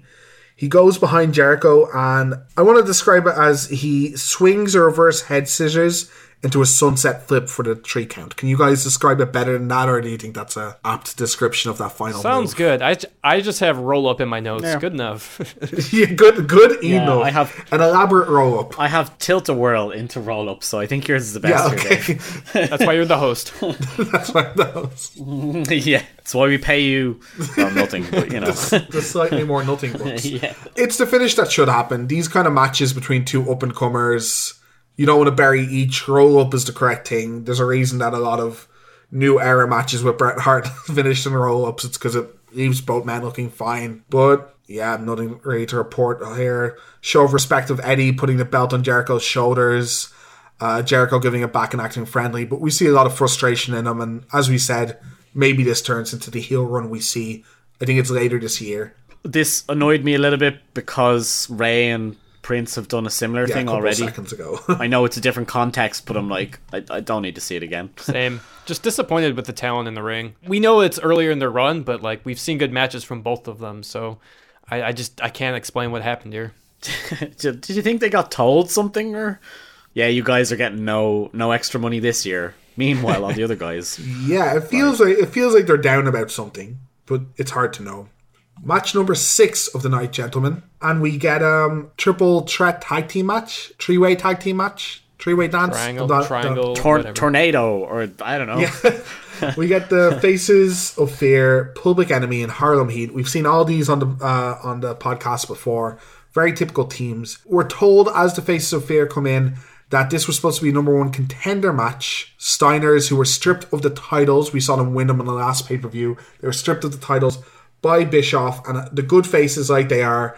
They went, yeah, we'll earn our spot back. Makes very little sense, but they're going to earn their spot back in this number one contender match. But then it's kind of implied that the outsiders get in a car crash on purpose with them. But I know that segment is cut from air for controversial reasons. Connor, did you see the segment? Is it? it Yeah, is it I mean, it- interesting. it's, what I, what I meant is it's aired on Nitro and you can still watch it, but it's they don't mention it and they don't like show that segment again. What happens is like the outsiders they follow the the Steiners and they kind of like distracting them like, "Oh, look at us over here, we're gonna race you" and stuff like that. And then the Steiners they're distracted, then their car gets like turns over and crashes. Okay. It's actually pretty well done. They kind of cut away. X Pac's supposed to be in the back seat, kind of like shaky cam, and you, you miss, and they they do like a cutaway, and then you cut to the wreckage. Then so The Attitude Era of Wrestling really likes to put wrestlers in situations where normal men would go to jail, right? this one this one is at least like, well, you didn't technically cause the crash, but. It's Yeah. weird that they showed the segment because the NWO did that videotape and they're like, "Oh, here, show the videotape." It's like, wh- why would you want to? This is kind of Well, almost show showing. incriminating evidence of attempted murder. My favorite wrestlers are in this match, so I obviously enjoyed it immensely. They didn't even get their full entrance, though. Faces of Fear were not even out to the ring before uh, Public Enemy's mu- obnoxious music cut through it, waving their damn hands around. Oh, I hate them. Hey, they've they've had one of the best matches on the podcast, right? Right, Gus? Very true. It is very true. It's still one of my favorites, I think. yeah, but I have in my notes. Isn't this match just pointless though? They, don't they just bury the match immediately? Uh, yeah, they tell you it's not a number one contenders match anymore because the Steiners aren't in it, which makes no logical sense at all. Why isn't it a number one contenders match then? What like if if you're not going to have it, if you're like we have to postpone it and wait for the Steiners to get well, why have it at all? Or just don't mention it? Yeah. Harlem Heat comes out with their classic boasting to the camera and telling telling them what they're going to do. Comes out with Sherri. We get the tag team uh, rules explained to us again, the three way tag team rules, because we have Australian viewers. Technically, this is the few, first time that uh, WCW pay per view is being transmitted to Australia. Apparently, so they went over that anyone can get tagged in, but there's only two men in the ring. We've said this before. I hate this kind of match. It makes no sense. Why wouldn't I continuously be trying to get two of the same tag team in so we can pin each other and win? I don't know. These are all questions you don't need answered because it's wrestling, I guess. Yeah, because we have some awesome teams in the ring. Yeah. We do have some awesome teams, at least in the ring. I enjoyed this match. It's throwaway, it's not necessary, but I did enjoy it. I, th- I think Booker T in, in in general shines in this match. Like he's always looked good, but I don't know for some reason he looked particularly amazing in this match. Maybe maybe it's just because they're kind of tweeners now. It's kind of weird that like who's face and who's heel in this matchup. They're all of them are kind of a mixture of the of the two. Yeah. I guess the faces are the most heel out of everything, but still they do their like sweet Yeah, I- moves and stuff like that. So Yeah, to be fair, I think the crowd do think they're heels. I think it's just we enjoy them too much to really treat them like heels. Yeah. But Booker T like does like his he does his amazing like Harlem sidekicks and his like sweet scissors kicks. Like he really plays it up. He really has like his babyface type offense that he's kind of trying out. That oh singles run coming in the future. Wink wink. Yeah, you can really see in these type of matches, and the same as why I mentioned Konnan so much in the trios match before. You can see who they want to shine. Like they wanted Konnan to look good. They wanted Booker to look good in this match. He got all his spots in. He did his sweet, you know, elbow drop missed. I'll just spin out of it and do my side kick. So many cool little spots by Booker. Uh, he takes a lot of the uh, punishment from faces, but the faces get a little time to shine. They get all their sweet tag team moves in that we've got to talk about before on the cast. They get their back body drop into a power bomb. They do it on Booker. Booker is not a light guy. Oh, we get a drop kick from Meng. Savage. yeah, and it's a sweet one. Yeah, it's a real sweet one. Like Barbarian's an animal. He is just like deadlifting people in this match, and it is incredible. We get the double diving headbutts. We get some other cool uh, double team moves from him. Stevie Ray not as involved, gets a couple spots, but Booker's kind of the face because he gets beat down and he gets to you know fight back a little bit. Public Enemy are barely involved. It's very obvious that like just let the good wrestlers wrestle and you just get involved a little bit. One of my notes here is just Jesus. The faces of fear are so ahead of their time. Legitimately watching New Japan matchups where tag teams are just the faces of fear. We've said this a million times. This will be the last time I try and say it. I don't know why people dislike this team so much. They're just so great. It's just the style. That's all it is. It's probably just not what people wanted at the time. Barbarian and Meng should have been world champion, co-world champions for years, undefeated. and it's believable because if you gave them something, you couldn't take it off them if you tried in real life. It's just Don't worry, you'll see plenty of Meng anyway for the next couple of years at least. because Eric's too scared to fire Yeah. him. Yeah, we'll, we'll get him in the Hall of Fame someday. Wouldn't you be? Yeah, I would be. Yeah. Yeah, so after the Faces of Fear being ahead a lot in this match and Booker getting to show off his kind of his whole move set, as we've said, uh, we kind of run into the finish. Booker gets knocked out of the ring with a bit, a really nice looking big boot by uh, by Barbarian. Stevie comes in to help him, but Meng just super kicks him right out of the ring, which I thought was fantastic. Grunge runs into the ring, throws out Meng. Rocco tries to do a top rope senton, and Barbarian catches him in midair and doesn't even flinch. I thought that was hella impressive. Rocco is a big guy, and then Grunge jumps off the same top rope, crossbodying Rocco on top of Barbarian. They grab the referee because he was distracted. They get the three count, and surprise, surprise, Public Enemy win this match, which would have been the last team I thought would have won this one. Yeah, Harlem Heat and Faces are clearly the better teams. Yeah, clearly the better teams, clearly the more push teams, because Faces seems to be their go-to. You know, our big tag teams don't have anything to do. Let them fight the Faces. And they obviously like Harlem Heat and have had the titles on them multiple times. So kind of weird. Maybe it's that, you know, Steiners are gone. We might as well give the win to anyone. It doesn't really matter. So why not surprise the crowd? Or give the crowd a pop. Like the crowd pops at Public Enemy. Yeah, and to be fair, I don't think Public Enemy is like that bad. We were probably like trashing them a little bit too much. I, they're just like limited, particularly when it's not a hardcore match in particular. So, you know, even though this is like a, filler match, uh, again, at least this one is short, I thought, and each team was on their game. So, uh, this was just fun all around. I actually had a good time watching this one. Yeah, it's a fine match. The rules kind of hamper it because it's, yeah. it's, a terrible premise, and still for me anyway. I I still don't think the crowd really cares. Obviously, they they kind of pop for some people, like you mentioned already, but for the most part, they're still not into this. They're they're waiting on the last couple of matches. It, it feels at this point. And again, at least this match has the positive of we get to build up Booker, we get to build up the faces a little bit. Uh, the funniest aspect of this match is Dusty is in the middle of making a point after commentary, and the camera zooms over, and an attractive woman, you know, jumps up and down in front of the camera. Appears. And Dusty stops dead and is like, hello. Oh! stops in the middle of a sentence and never continues it because a pretty woman was in the crowd. Silence for five seconds, too. Yep, yeah. it was great. Professionalism at its heights, Dusty Rhodes take a bow. This isn't a throwaway match, but a one I don't think the cast is going to be a fan of. But we got a couple more mm. matches until we run to the main events. Match number seven, we got Mongo versus Jeff Jarrett in. The winner gets to be what if Jeff wins, he gets to be a horseman. If Mongo wins, I don't know. Yeah, they never really explain it. Uh, the commentary also doesn't know, so the commentary starts to build up what happens if there's five horsemen. There's only always been four. Is one of them going to get kicked off? Well, if you want to make this match feel important, WCW, maybe make us aware of that before the match. This matchup feels way more important if Mongo gets like kicked off the horseman if he loses, right? If they're like, yeah, someone has to go, it's probably going to be Chris because we're hating on him at the moment. Yeah. They clear it up on the next night of Nitro that Flair is obviously hurt, but Arn admits on on air that he's hurt, and actually Arn's career is over now. I I didn't think it ended this soon, so that's so sad. It is really sad. Like ah, I was loving Arn so much. His promos are are always spot on as well. That n- none. We don't see any more Arn matches. Yeah, I'm really disappointed. Yeah, Arn is legit one of the most underestimated wrestlers of all time. I think he is fantastic in the ring. He is really precise on the microphone. His psychology is very good, and I was really looking forward to seeing more of his matches. Yep the reasoning behind this match is oh the horsemen are we don't have that many numbers we need to add more instead of lose more is the kind of the thing so yeah but it doesn't really work during this match when you explain this after the match. Oh well. So running into this match another sub team kind of of it is whose side is deborah on? She's kind of been helping out jarrett. We'll see it when we explain the match. It's kind of 50-50 and there's this constant disagreement and strife within the Horseman, and it's coming to a head for this match. This is actually an important, I think, an important enough storyline match for the Horseman.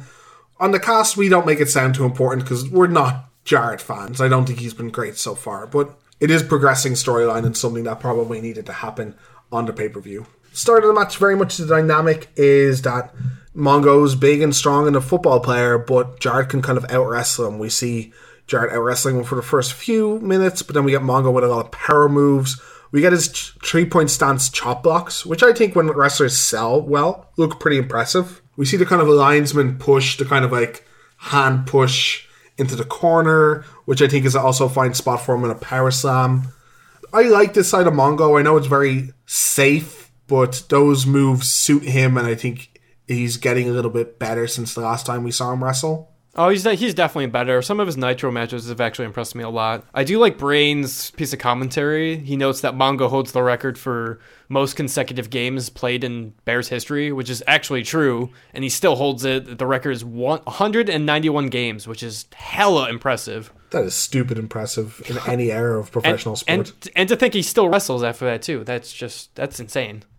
He must have been very lucky with injuries. Mm-hmm. He played in an era that was very physical as well. Yeah, he certainly has the look and physical prowess. It's just we were very worried after seeing his first couple of outings, but looking fine against uh, Jarrett here. This matchup is very, um, and I think Mongo is kind of protected in this way. There's a lot of storyline happening in this matchup. Deborah stops uh, Mongo from chasing Jarrett to the outside, saying she wants it to be a fair match. This gives Jarrett a chance to hit Mongo and kind of get the upper hand and start winning after these power moves. She says to the camera multiple times, I just want them to stay in the ring. They should stay in the ring. Which I like. I think Deborah plays up her role very well in this match. I like how Dusty's like, she ought to be commissioner or something. And oh, wow. Who could have predicted that? yeah. Uh, we get Jarrett putting on the ab stretch and doing the uh, hall spot where he's grabbing the second rope. And like Deborah just nails his hand when he does it because she wants the match to be fair. So again, we're getting this kind of 50-50. Who's she up for? Does she actually want, you know, the welfare of the horsemen? Is that what she's after? And then there's like small things with uh, Deborah's comment, uh, kind of running commentary. Mongo press slams Jarrett and insists that he throw uh, he throws Jarrett inside the ring, keep the action inside the ring. We're getting this kind of constant nagging from her. Deborah gives uh, Jeff a towel in the match to wipe himself off when he goes outside, but Mongo uses it to choke him. Should probably be a DQ, but I'm not going to get into that. Uses to choke him and get the advantage again on the outside. Not sure who the face is supposed to be here. I think it's supposed to be Jarrett, but the crowd yeah. hate him. Yeah, because Crowd hate him. they don't like the smart wrestler because apparently pointing at your head that's that makes you smart, and doing hip tosses Yeah. makes you smart too. Damn it! That's I- where my brain is in, in my head. Damn you, Jarrett. I, I hate that spot. That's where my brain is. That's what I think with. Look at here. Yeah, I think it's kind of roles reversed. The crowd seemed not hot for Mongo, but they liked Mongo. They didn't like Jarrett at all. I There's, there's a phrase I, I thought I'd never hear. yeah, Hot for Mongo. Hot for Mongo. And I, I don't think they. I think this is the exact reverse of how they're planning to book it. I think they want Jarrett to be the good guy. It's why he's still doing his like strutting and like cheering to Really? the crowd kind of stuff. I think so. I don't think so at all. You think you think they mean it to be booked like that? I think he's definitely meant to be more of a tweener heelish kind of thing to by the end of it. Like he does the at the very start of the match, he does the um he out chain wrestles Mongo and then he sits on top of the ropes. Oh, the strut. He does a strut like, which is no matter how much he thinks is a heel move. Yeah, I Like, guess. you, you uh, can't do it. I guess I don't know the point where he is trying to act like a heel or the crowd are making him a heel. It's hard to pinpoint exactly when that changes. I mean, I think they've definitely started out when when we first saw him with the promos where he's like, "Oh, I want to fight for WCW and stuff," but now it just comes across as I want to be a horseman because it's cool and I don't give a shit. Like, and I don't like Mongo, and it also looks and appears like he's stealing his wife. Yes, and th- that can certainly be see- definitely seen as heelish by the end of it as well. Maybe that's by the end of the match. Maybe we want to call him a heel for sure. Yeah. Yeah, so we get some forearms into two kind of sidewalk slams, a normal one and a modified one by Mongo for a two count. J- uh, Jarrett gets the upper hand again, gets back up, hits a crossbody. I think he's the only person I've seen hit a crossbody and not had it reversed into like a fall away slam ever. but he hits a crossbody. Michaels powers out of the pin, sending the Jarrett into the referee for a fairly weak ref bump. Feather touch. Yeah, he, Michaels didn't throw him hard enough. So the ref just had to act up when he got a slight bump, but I think they meant to put him like on top of the ref, you know. So when the ref is down, holding his eyes, he's pretending he's saying that Jarrett got him in the eyes. Michaels asks for the briefcase. Debra refuses. Michaels pulls her up to the apron. She throws the briefcase over her head. Jarrett catches it quite nicely. I thought it was a nice catch. Nails Mongo for the three count. Yeah, I think afterwards we can start calling him a heel because it is a pretty heelish finish to the match. I hate these finishes. I hate them so much. Again, it's the, the referee thing. I just I can't deal with it. Like I, I know they've done they've set it up a little bit, but there's no way he wouldn't hear it or see it. I'm like, Oh, stop bothering me with this. I do have noted what I hate is when they leave it in the ring. So she's there. I like when managers do small things like pull away the weaponry fast in Yeah. case the referee sees it. She doesn't even bother. She's like, "Yeah, there's the thing that you heard, Todd. And then the other part of it is that they at least have some sliver of like, oh, did she do it on purpose? Was it a mistake? Was it this or that? And then they ruin it within like two minutes, and they just give away the entire thing. She, yeah, she winks at the cameras that we were talking about. Yeah, Yeah. And then afterwards, she kind of acts innocent. She does it like she does it wrong. She does it in the wrong order. She like winks first, and then she's like, "Oh no, Mongo." No, you're supposed to like go, "Oh no, Mongo," and then wink at the camera afterwards. It doesn't make any doesn't really make any sense. Yeah, Debra's never really been a good. uh Valet. Just yeah, she's just never been a good manager. Really, she's very bland. She just doesn't really seem to know what to do ever. She's just super vanilla. Is she as vanilla as Miss Elizabeth has been so far? At least Miss Elizabeth, like she can spark some kind of emotion from me. At times, it's not like all the time, but there's like key moments that are like historic that I'm like, oh my god, this is a touching moment. But Debra's just like, I'm pretty, aren't I pretty? I'm gonna wave my hand. So I, I'm not a huge fan of this match. Never just never been a fan of this whole build up. It's a lot of the same spots that we've been seeing for the past like several months. You know, it's suitcase to, to somebody. Debra helps somebody out, and I just want this feud to be done. So do I. And speaking of wanting the feuds to be done, match number eight, gentlemen, Benoit versus Kevin Sullivan. If you like train wrecks, if you like absolute train wrecks of matches, this is a mwah, masterpiece of a train wreck. This this feels like it should have had Public Enemy in it at some stage. it is real bad. So the new kind of spark brought to the uh, feud is the equalizer. I like to say Jacqueline has debuted. She's booked mega strong. She's they mention multiple times how she couldn't beat up men, and she's kind of aligned herself with Sullivan. And there's an implied kind of history. So we get this kind of dynamic. Benoit's going through more troubles with the Horsemen, and that backstory is still happening. And we get this dynamic between Woman and Jacqueline, kind of starting a feud of their own and it becomes kind of a mixed gender feud. It's it's kind of the reverse. They ha- kind of have the women as almost their enforcers because they get so involved in the matches.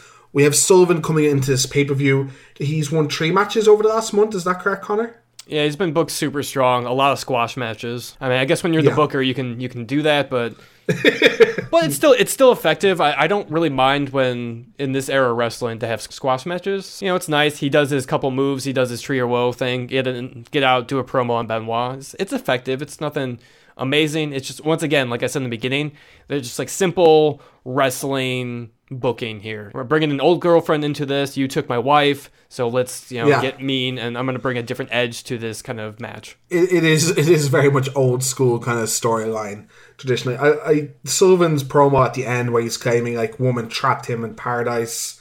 It's not really very Sullivan, I don't think. I also think too legit to quit, which is like the tagline for Jacqueline and Sullivan is that's weird, right? It's weird. Isn't that MC Hammer song, right? Didn't that come out like years before this? Maybe yeah, it came out like seven years ago at this point. nice. years ago. So when they when both teams come to the ring, we find out the stipulation, which is Jackie and Woman are to be strapped together. Dusty Rhodes, king of the strap match, commentating on the strap match. But it's not a strap match. No, it's uh, they're gonna keep them. It's like the whole the whole gimmick is we can't have these like women enforcers getting involved in the match. We got to keep them away from each other. And Jacqueline is now balancing out Woman, who's been involved in all of Benoit's matches. So the concept behind it, I think, is fine. That's about where Fine stops in this I don't match. think so. That's about where Fine stops in this match. I don't think that concept works at all. Like, there's no reason for them not to be able to get involved. Yeah, yeah, it's it's loose. Yeah, the strap is loose. They lose it off their hands within about 20 seconds. Right. yeah. And and Dave, this is what you were talking about. Like the the moment that the strap gets put on the women, like that's where this match, this whole feud just goes down the tank. yeah, this blood feud that has like real life actual connotations and like the actual people involved dislike each other and it has all this real bitter underlying completely thrown out with the worst gimmicky match I've seen in a while. Straight away the tug of war starts with the strap, but instead of letting that build for like a minute or two and building tension, they're like, fuck it. And they all just jump on each other. Screw this tug of war. Let's all just jump on each other. And then I'd like to tell you, Cat fight. I'd like to tell you what happens for a lot of the rest of the match. I cannot. Every bit of this is really distracting, and none of it is wrestling. I mean, they get a really big pop. Like they do. it is because it's two women fighting, and they're like, "Oh my god, this is ridiculous!" And they're hitting each other with a leather belt or whatever.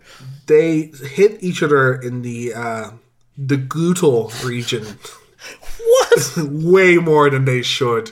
The camera is on them spanking each other with the strap for way too long while there's wrestling happening in the ring. What makes it more ridiculous too is the commentary is just like laughing the whole time too. Yeah. Blood feud. These men want to murder each other. Let's just let's just laugh at it. Do they call it a street fight or a death match? I'm trying Death to remember. match. Death match. It's a what, Yeah, what- so they're laughing at a death match. Okay, good Yeah. to know. Mm-hmm. Good to know. the first action we kind of see between both teams is Sully tries to get the cuff off Jackie and protect her when Benoit's down. This leads to him getting crotched with the leather strap for his troubles.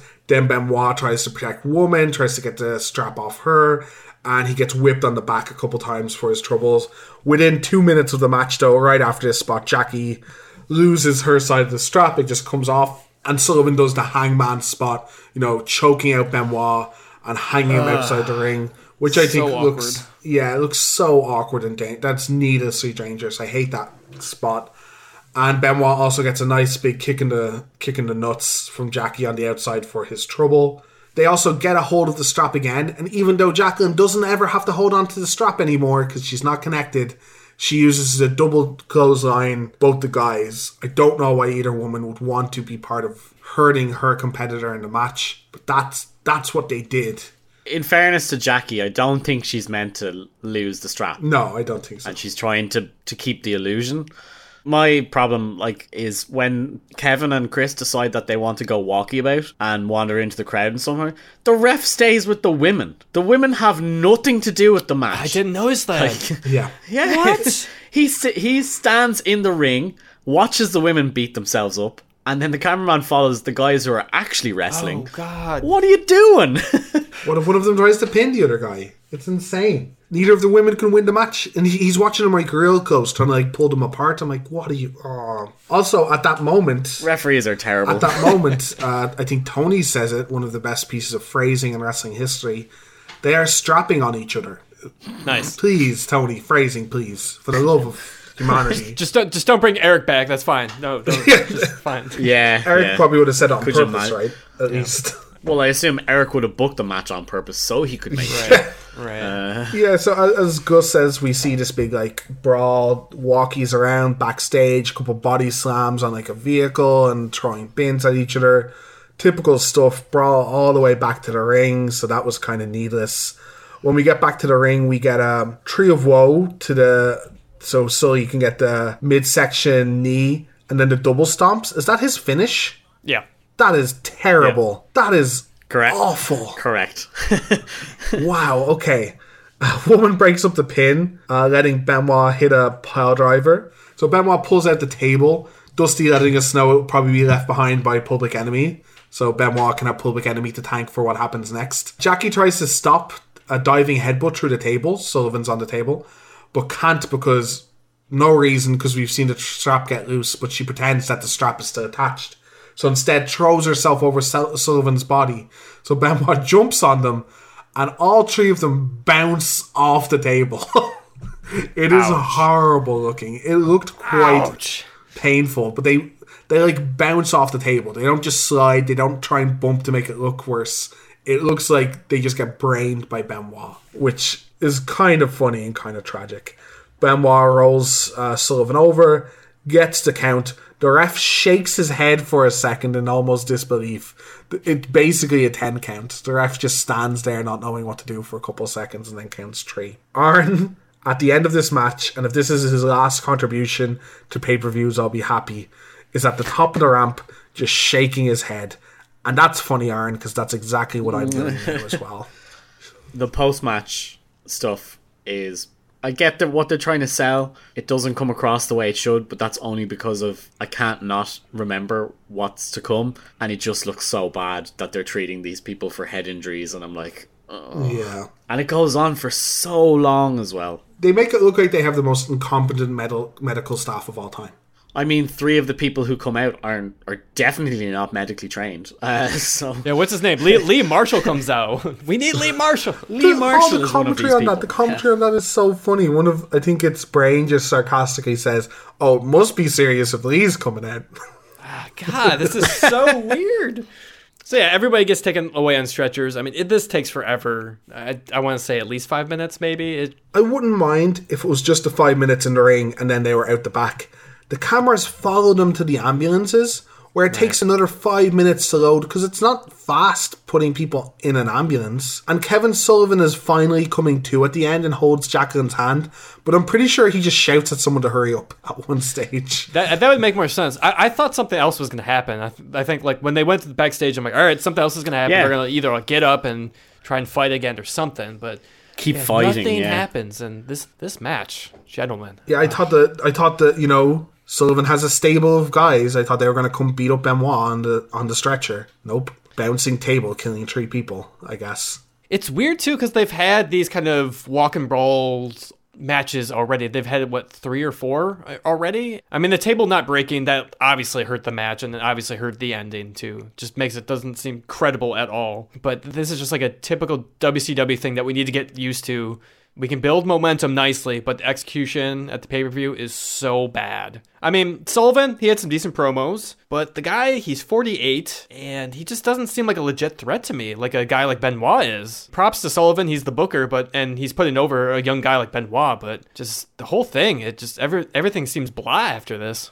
Get a better finish, Sullivan, if you're listening. It's horrible finish. I'm sure he's really worried about it now. Yeah. Especially like if Kevin was jumping and like pulling his legs up and like stomping like very like modern example, Finn Balor does a standing stomp and it looks like it hurts. Kev looks like he was like a tiny child doing jump rope for the first time. It was so bizarre. Why is that a finish? I don't know. Ah. His whole wrestling ability is just not great. He doesn't sell very well either in this match. no, they, they go through large portions where they just Neither don't. of them sell to each other. Like yeah. they throw bins at each other and they just kind of go, ow. ah, whatever. Yeah, apparently Sullivan isn't a terrible wrestler when he's younger either. It's yeah, I- just I don't doubt it. It's just he's, he's he's a lot older at this stage. Yeah, it's so it's tough. I I understand, and it'd be okay. I'm like, all right, this feud is over, but no, we have one more match in this feud, gentlemen. So luckily, that will be the last. that's gonna be the last Kevin Sullivan match, though, that we get. So thank God. I wonder what amazing stipulation's going to be here next time. I hope there's honey badgers in the ring with them. I before we move on, uh, a quick bit of trivia. Do you know the two wrestlers that come out? One's Paul Orndorff, and Yep. Terry Taylor. Correct. Yeah, it's the Red Yeah. Rooster himself. Poor yes. Terry Taylor never got- never got a proper big run. What did he do to someone? uh, I don't know. What did he? But yeah, I was really, I was really disappointed in this match. I, it was, it's probably the worst match of the night. I think. Like you know the, the the lucha match. It's like yeah, it's bad, it's throwaway, but like it's not this bad. I think. The only thing this match has going for it is it has actual crowd interaction. Yep. Because they're doing such wacky stuff that the crowd can't help be involved in it. It's not put together well. There's no real flow. Uh, it's not. It's a terrible match. Yeah, I, I understand some of the philosophies of booking behind it, but it just didn't pay off at all and was a mess. I think we're ready to move on to Hugh Morrus in a cell. Yep. advertising is uncensored, which is our next pay per view we'll be covering, telling us people are going to tear each other apart, and would someone let him out, please? No, that is exactly where you belong, Hugh Morrus, and that's where you can stay. Do you think? Do you think he's shooting on Roddy Piper? No coordination at all. Uh, next match of the night, we get the Outsiders Tag Team Champions versus just Giant. It was supposed to be Giant and Lex Luger, but Lex has been uh, banned from ringside. Eric Bischoff has uh, banned him, as commentary say. He is uh, kayfabe injured. There's a whole gimmick where Eric is refusing and abusing his power, refusing to let him uh, wrestle. But uh, Luger has said in his commentary, has quoted multiple times, "You can't stop me from buying a ticket." Even though we don't see Lex in the crowd, so I don't know why they keep quoting that. And you, uh, you can't stop me from being there. Giant and Lex have uh, built up a team over the last while. Lex hates the NWO so much he's willing to team with anyone, and he helps Hogan. He helps, sorry, Giant in his match with Hogan, stopping the Outsiders from interfering, and there's a standoff between the two teams. The Outsiders then injure Lex's arm, and we get this whole Bischoff won't let him wrestle, and and now a handicap match with Giants to try and retain their titles. So I think some decent storyline coming into this, something you can like get behind and sink your teeth into. Yeah, it's it's something. At least the outsiders have something because most of the matches we've seen them is just like, yeah, whatever. We're the outsiders. We'll wrestle against you. So this is finally something that's built up at least, and they're going against like a legitimate WCW like representatives as well. Yeah, uh, we get Syxx coming out with the outsiders again, elevating Syxx a bit, showing them that maybe he's not just random pleb. Maybe one day he'll have his own music like a real boy. And uh, Hall and Syxx are wearing uh, Azteca tops, which Dusty misreads to say Alcatraz, and starts asking, "Do you think they're thinking about Piper and Alcatraz?" The rest of the commentary team are baffled, not knowing where he's seeing the word Alcatraz from. Dusty at least tries to uh, to cover up, and he's like, "I was just testing you."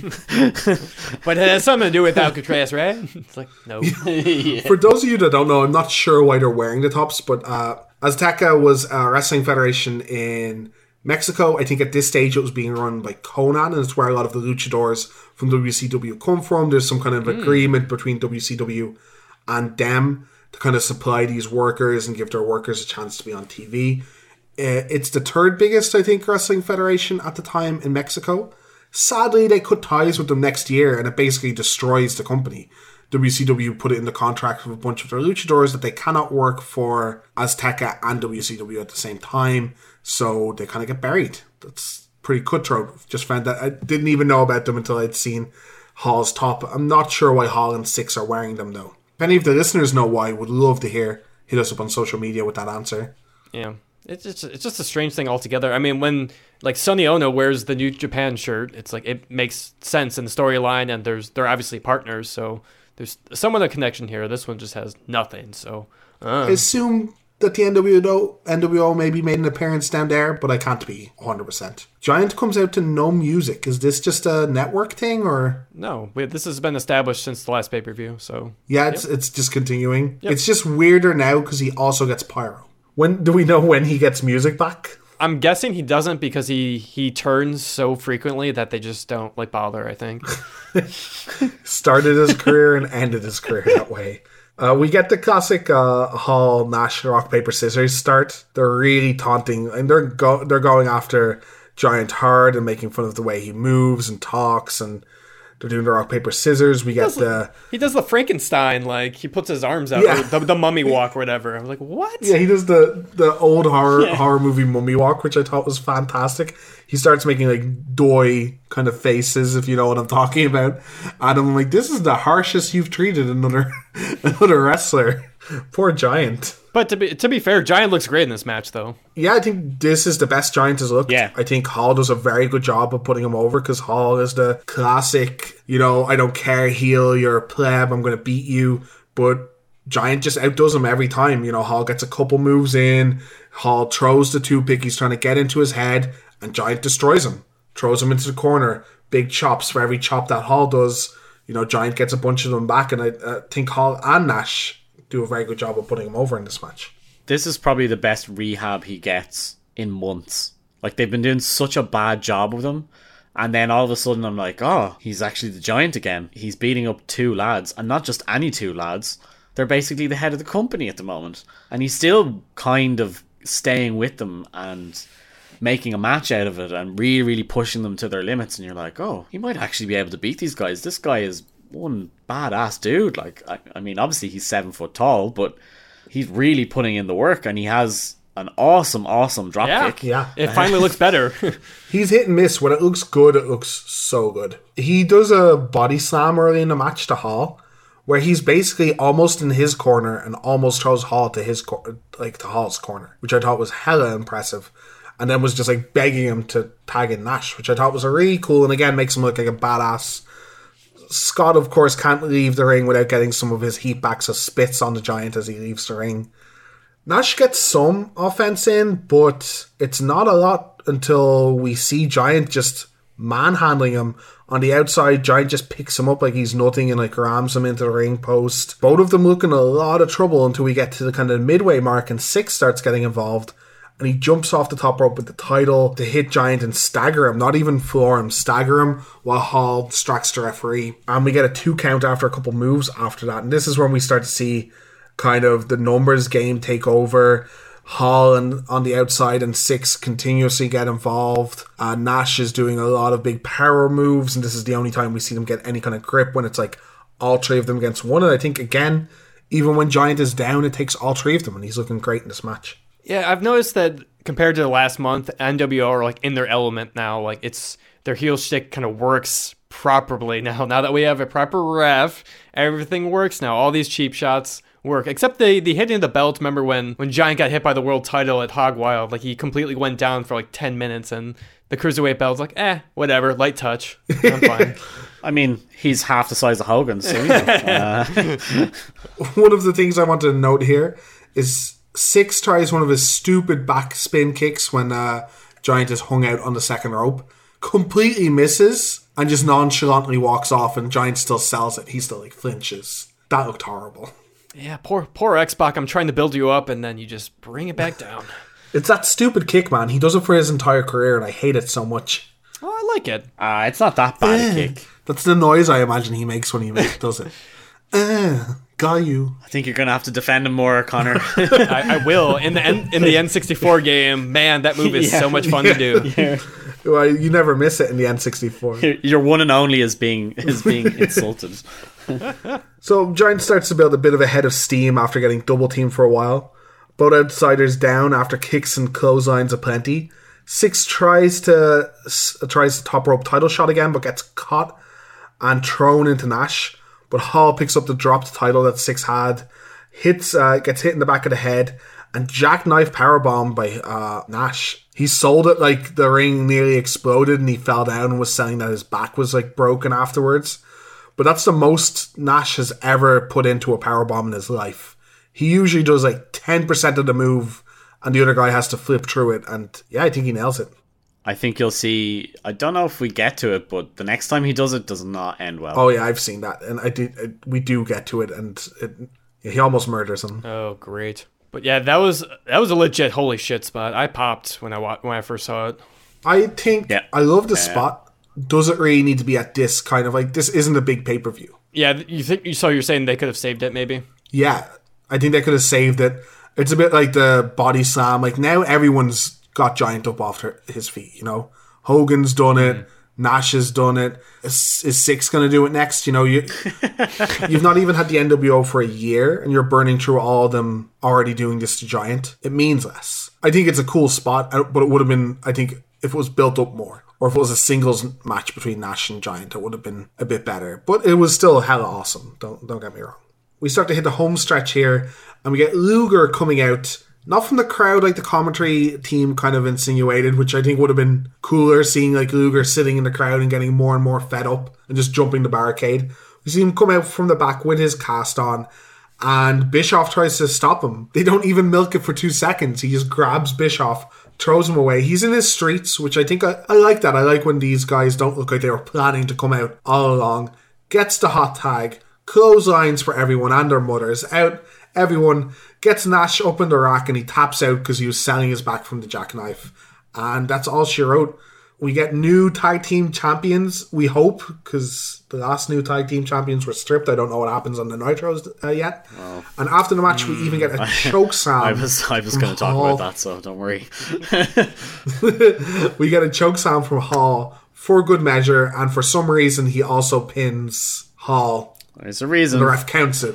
Well, the commentators try and give it a good reason, which is, you know, you can't say that Giant didn't win the match now, so Bischoff can't do shenanigans. But do you, you sound like you know a bit more about this, uh, the aftermath, Gus. Do you want to bring us through it a bit? Immediately after the finish is awful. I'll just speak quickly. Luger is super over here. Gets massive, Yeah. massive pop when he does Yeah. in, and when he runs wild, the crowd is going nuts for him. Right finish, looks cool, looks great. So they're like, okay, they've given up to to Luger's rack, and then Hogan or Giant Hogan, uh, Giant gives him a choke slam for good measure, and then gets the pin. And it's mentioned they're like, well, they can't say that he didn't win the match. What's the exact thing they do the next night, night on Nitro? Give the belts back to the outsiders. they basically repeat sold out. except they don't full on go, that's bullshit, that's going back. This time they're like, oh, they must be able to get away with it this time, right? Nope. Nope, no. That And it sucks It shits on it so, badly the next night. What makes you feel like why did I bother? Like now it's now pay per views work differently, but back then it must make you feel like why did I bother paying for the pay per view when what happens in the pay per view doesn't matter, right? Yeah, at least I mean, even though they, that the belts are stripped, there at least are story developments that do affect our next episode. So we'll we'll talk more about that later. Yeah, I I like this match. We talked about already. I think that it served a very good purpose, and I think Gus hit the nail on the head. It, this rehab giant. This is the first time we've seen him look like a big deal in a while, and take three prominent NWO members to take him on. Probably my match of the night. Uh, great spots, although it started off a little slow for my liking. But the thing I like is just WCW. They finally got. They feel like they've gotten legitimately won over on the NWO. But both teams are still over, I think, because everybody's finishers are still deadly. I think that's what I love about this era wrestling is finishers are just like, oh, oh, finisher, that that's it. If you get the rack on it, you're done. I, I love how they protect the, some of these finishers.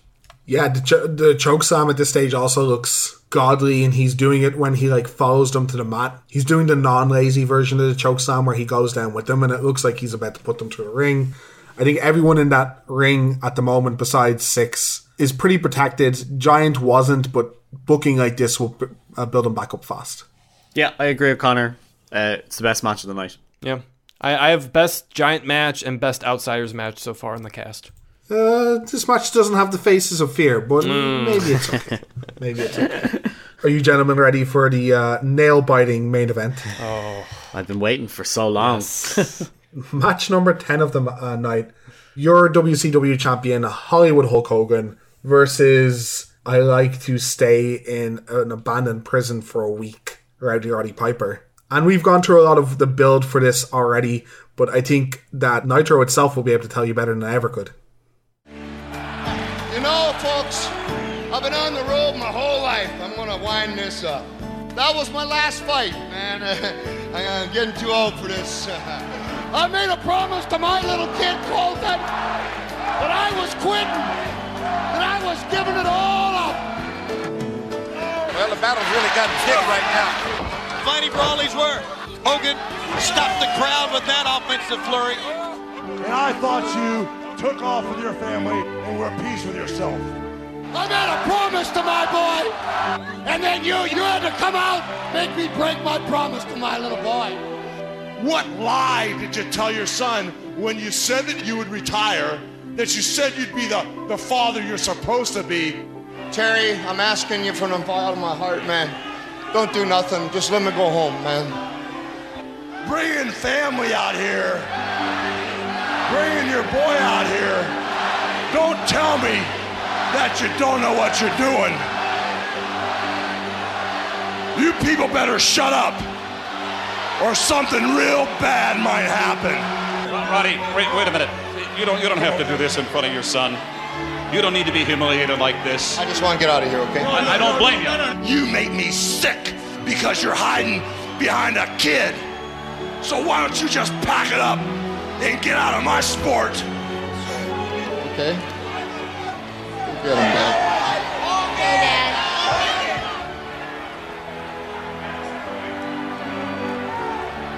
He said, go get him, Daddy. So we're getting a more personal feud this time.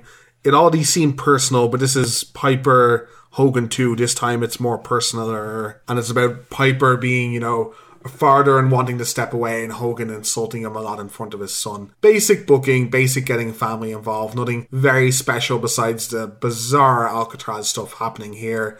Do you guys like the build up for this feud, or the like the excuse to have another match? I actually kind of did. I think the the promo package is nice. Wa- watching the promos, I think I was very impressed with Piper because I know I've given a lot of crap for a lot of his promos before because a lot of it's nonsensical stuff.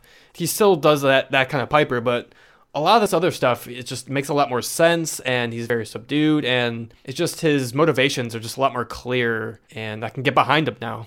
Yeah, I think I think it's a lot more logical the second time around. I think the first one felt very thrown together, and this now does, as much as I joke, feel more personal. And you know, like they dragged him back in through the mud. He was ready to go. It's like a cop movie, you know. I'm getting too old for this shit kind of angle to it, and I'm I'm more interested than I was the first time around.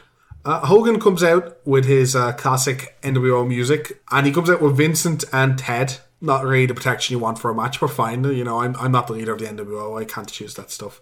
Piper comes out. I do love Piper's music. I know it's like just bagpipes, but I do like his character and his music, even though he's kind of past at this stage. Didn't change shirt. It's still wet and ripped. Brain says he didn't sleep for a week. He just talked in his cell. I don't, I don't know about that one, but that's how you die. That's how you die. That's not how. You, that's not how you can live. Yeah, that's well, genuinely, yeah, you go mental. You, like you would just die. what I thought was going to happen was Brain mentioned that security were like holding him backstage until the match because they didn't want the match to start until until the match started. But then he just came out by himself. I thought he was going to come out like surrounded by security, and then they'd like let him go and he'd jump on Hogan. I thought that would be cool. Nah, he's just out in his wet t-shirt. The match definitely lacked that. It definitely lacked the continuity from what we saw the the opening shot. So Yeah, it felt it felt like the the opening shot was wasted. The only connection to the opening shot and Piper being there was his clothes were dirty. Yeah, that was the only connector, and that didn't make. It feels like you wasted money filming it. Like I really, those security guards you had at Alcatraz needed to come to the ring with him, and it didn't even need to make sense. You just needed to connect Alcatraz with the the action, and you didn't. And I think that was a waste of a potential spot. Um, we get a very classic opening start from Hogan for the match. He spits on Piper's kilt, tries to get Piper to run after him, ref is stopping it, and of course, every Hogan match starts with Hogan pretending he's going to go home four or five times, walking away, brushing off Piper, trying to get Piper to come to him. But slight difference to Hogan match is Piper gets to him first, and they just let Piper stay hot and let the crowd be hot for the first five, six minutes, I would say. But here's where the match kind of loses for me. It's not a great wrestling match, but in the first couple seconds of the match, when Hogan's on the floor, he just sticks his eye, uh, his finger in Hogan's eye. He doesn't like hide it like his normal kind of quick poke to the eye when the ref's not looking. He just sticks his finger out and jams it in Hogan's eye. Hogan then stands up and he low blows him. That's a double key DQ within two seconds of the match. After that, he chokes Hogan with his t-shirt. That's three DQs. He then bites Hogan's face. you missed the chair shot to the four head. DQs. That- that's coming. yeah, you That's missed the, coming. the weak as shit chair. That, this is this is only the start of the match. This is the first couple seconds. That chair shot comes. That's four DQs in the first like minute of the match. What is happening, guys? Why why is this allowed when Roddy Piper's in the match? This uh, it's sorry, it's hard to suspend disbelief for this when all Piper is doing is cheating every two seconds. Yeah, lots of no selling from Piper too. He just doesn't really seem to be in the match. yeah. he just doesn't sell anything Hogan does for the first five minutes. Hogan crawls outside, tries to like smack Roddy's knee and hip off the ring. Nope. Have a finger poke to the eye. DQ number five. Crawling away. Piper just picks up a chair, hits him. That's DQ number six. the match is less than eight minutes long. What is happening? It is just, oh. He no sells a low blow. Low, Hogan then low blows him. Roddy grabs his crotch for a second and pokes Hogan in the eye. this is bizarre. It's funny bizarre. It's quite bizarre. More biting ensues after that. That's another DQ. He's biting his nose at this point too. I was like, "Jeez." yeah. He's just biting his nose for like a minute. He's just gone full feral like, at this point. yeah, like I'll, I'll allow it. Watch that biting, Roddy. You got to keep it below two minutes. That's the max amount of biting you're allowed to do in a match. So we get this kind of feral Roddy Piper, and that does play into the match and the Alcatraz stuff. But I'd like if there was a reason he's allowed to do it. This could have been an ODQ match, you know, because it's personal. This could have been like some kind of stipulation match, and it would have made sense. But instead, it know. doesn't. What kill what kills the match for me? He does like his claps behind his head, pretending he's like his arms are hitting Hogan's head. It's so bad. Yeah, I, you do have to be safe with that move, but it looked really bad. I, I will, I will 100% agree with that. Eh, it's just compared to like his other offense, like it has like at least a theme behind it. This is just like what? Like it just I think it kills a lot of the momentum. There's not much more you can really say about it. Uh, like their, their offense is atrocious. I'm trying to find like points to pick out so we can have discussion points about, but I'm just talking about gibberish. That was the biggest discussion point. I have two notes here, which is a wrestling move hasn't happened yet. Yeah, I have the opposite of you. I have the variety of moves that are, are taking place in this match. And there's one, two, eight I counted. And of the eight, six of them probably get you DQ'd. So I don't know if I call them Or, wrestling moves. or they're botched. yeah. Yeah. yeah. Or Piper just didn't sell it. Like these lads are uh, they must be early 40s at this point or at the very uh, youngest they're late 30s uh, when they wrestle here. Yeah. It's not like they're young guys trying to do things, but seriously their offense is so poor and there's just no attempt to make any sort of actual match go on. It's all pantomime. But there's no like there's no even body slams, there's no wrist locks, there's no there's nothing that resembles wrestling anymore. There's just biting and really crappy looking fake punches. They had a decent storyline and all they had to do was have a semi passable match, I think, to carry it. So first bit of like shenanigans we get, we get Wall Street and Vincent trying to get involved, but Piper dispatches them. Hogan tries to get ahead of steam after that, but another quick eye poke and some nose selling from Piper, and he's back in control of the match. We see Sting and Savage at the top of the ramp. Surprise, surprise. Looks like they're going to fend off the NWO.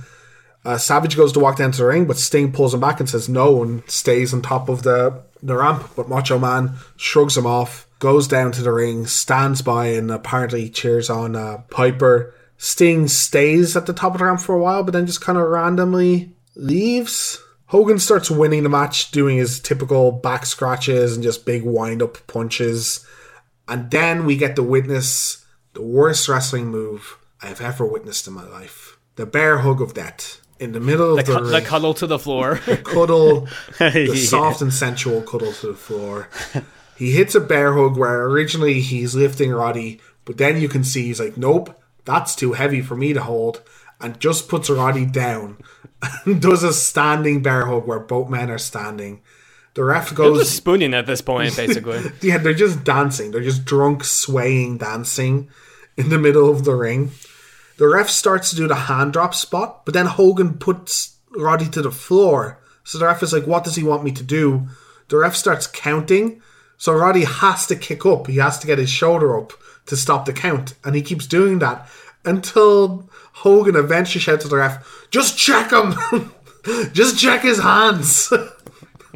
So I was like, oh, you do want me to do that spot.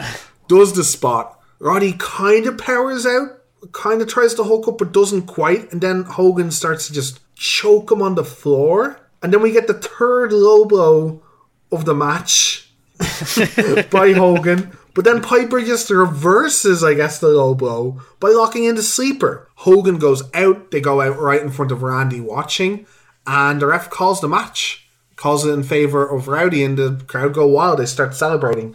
But then Macho pulls Hogan's feet under the bottom rope. So then the ref starts discussing things with Piper, but we don't really get to see that because the camera stays focused on Macho messing with something in his pocket. And he hands Hogan something.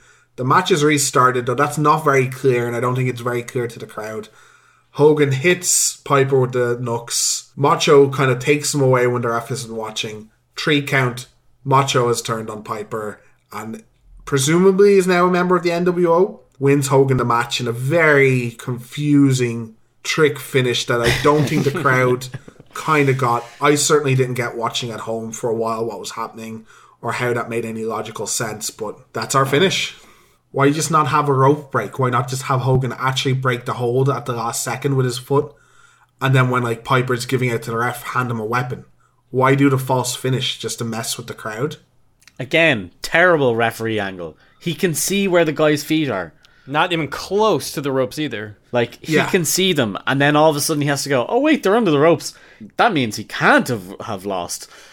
Oh, why are the referees so bad at their jobs? Why is there a rope break? There's three plus low blows in this match. None of them are policed. Why is the rope break relevant? He bit his nose for a minute. Why is Sting the most gullible man on the planet? Like, Even brooding Sting is like Macho's okay. He can hang out in the rafters with me. why are people trusting anybody who are wearing all black and white? Like, he's wearing the colors. Like, what did you think he was gonna do? He just wanted to fit in with his new pal Sting, of course. He does look amazing, by the way. I But, do. like, I'll give him that. I do love He's got full dynasty style power shoulders on that jacket and everything. It's it's immense It's great. looking. Yeah, another another thing they could have done too is like either Bischoff could have just come out and say, no, no, no, no, this is the finish. You need to restart the match. Type. He of started thing, the 'cause match, his, like his legs were under the rope, yeah. right, and that, and that fits his persona. He's been like, oh no, no, no, I'm the I'm in charge here. I need to fix things, type of thing. So distract the referee, something like that. Randy does elbow drop to Piper, match over. Like it's really easy to come up with a better finish, a better way to turn Macho Man as well. Because now it feels wasted. Yeah, Yeah. the surprise wasn't that surprising once, like, the.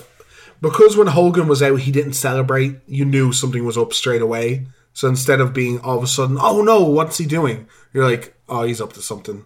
Yeah, they ruin it too because they they hold up on the the camera angle with uh, Macho that's like ringside way too long. So it's like, oh, Macho's gonna do something. It, it ruins it Yeah. before it even happens. Yeah, he even pushes away the camera, and I don't think that is him playing character. He's like, "Why the fuck is the camera on me at the moment?" Again, the match the match is bad.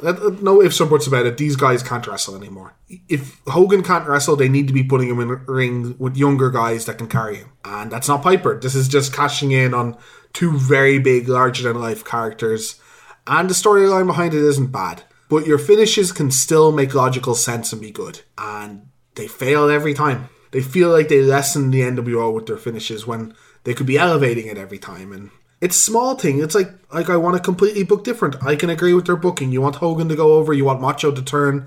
I don't care. But you can just do one or two actions different, and then you actually have a fine finish to your match. It's infuriating. It is back to the WCW formula. This is part of the formula. Terrible main event finishes. Yeah. Awful, awful main event. A- Absolutely awful. After this, we see a beatdown on Piper as well by uh, both Macho and Hogan in the weirdest way possible. They take turns lying on top of Piper's prone body while they hit their finishes. It's weirdly erotic. Do you not think so? He's like just lying on top No, of I Piper's didn't. body. I didn't think so. No, just me. I'm a weird guy. It's. It, I thought it was off-putting. Why does he need to lie on top of? Why isn't he like kneeling on him or just like holding him down with his arms? He's just like lying completely flat on top of Piper. No, just me. Uh, again, uh, yeah, I'll tell Gus. You're, you're thinking too too logically, or I don't even know what you're thinking. of. Yeah. Just hold him. Yeah. But as far as Macho Man though, like I do, even though the turn doesn't make as much sense, because the whole what we're trying to tell a story here in kayfabe is that like Eric Bischoff blackballed him, so Macho Man like kind of is forced to join the NWO type of thing. So even though he got spray painted like I- nine times and got humiliated and his wife so on, whatever, we don't need to remember any of that stuff. Does he give any sort of like, oh, I'm doing this for Elizabeth as well? I- I've only watched. because I don't, I don't. Yeah, I don't know. I've watched one Nitro, and he doesn't have any promo, which is nice. So it doesn't tell us anything. Of course, of course, of not. course. Um, Why would you have a promo about the guy who just turned in the main yeah, event? one of the best wrestlers of all Oh. time. Whatever. Uh, really good promo guy can sell a, Right. can sell a, a feud and whatever. Uh, Well, a big thing too is he, I like Macho better as a heel too, so that's why I'm okay Yeah, with Macho's a fantastic heel. right. One of one of the best of all time for sure. The thing is, it doesn't need to make that much sense because all you need is like a couple words to make it make sense. You just need Yeah. him to make it believe it makes sense. All he has to go is like, when I was blackballed, not one of the WCW guys came and asked me if I was okay or if I still had my job or fought for me, which they haven't. Like we've commented on how the WCW guys don't fight for each other. It's really weird when the NWO guys do. So that's a perfect example of going, you know, NWO takes care of each other. I was at home and not one person picked up the phone. And that's like a real basic heel logic mentality thing. And then I got invited for breakfast. Yeah, and then, then it was breakfast time. Yeah, I mean, Sting and Macho, they've had to had like beers and stuff. Like, why didn't he like come back out? I mean, not that he has to come back out and like save him, but just like come back out and like, oh, my buddy, what what did you do or anything? So Yeah, be disgusted.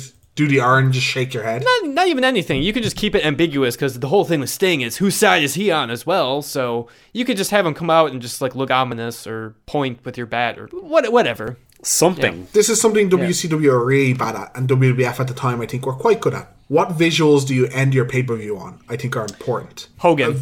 Uh, yeah, Hogan every time.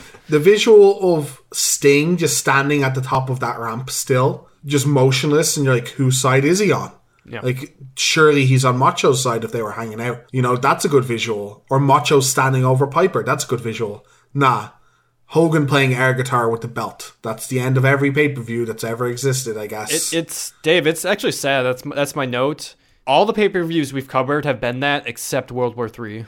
yeah. It's just I can't believe it. Uh, Hogan Hogan knows how to do business, and he knows if he's the last shot of every pay per view, like it's genuine, like he's just worth more, and it's better for his career personally. Why it not? Be, why it might not be better for the company, or it might not.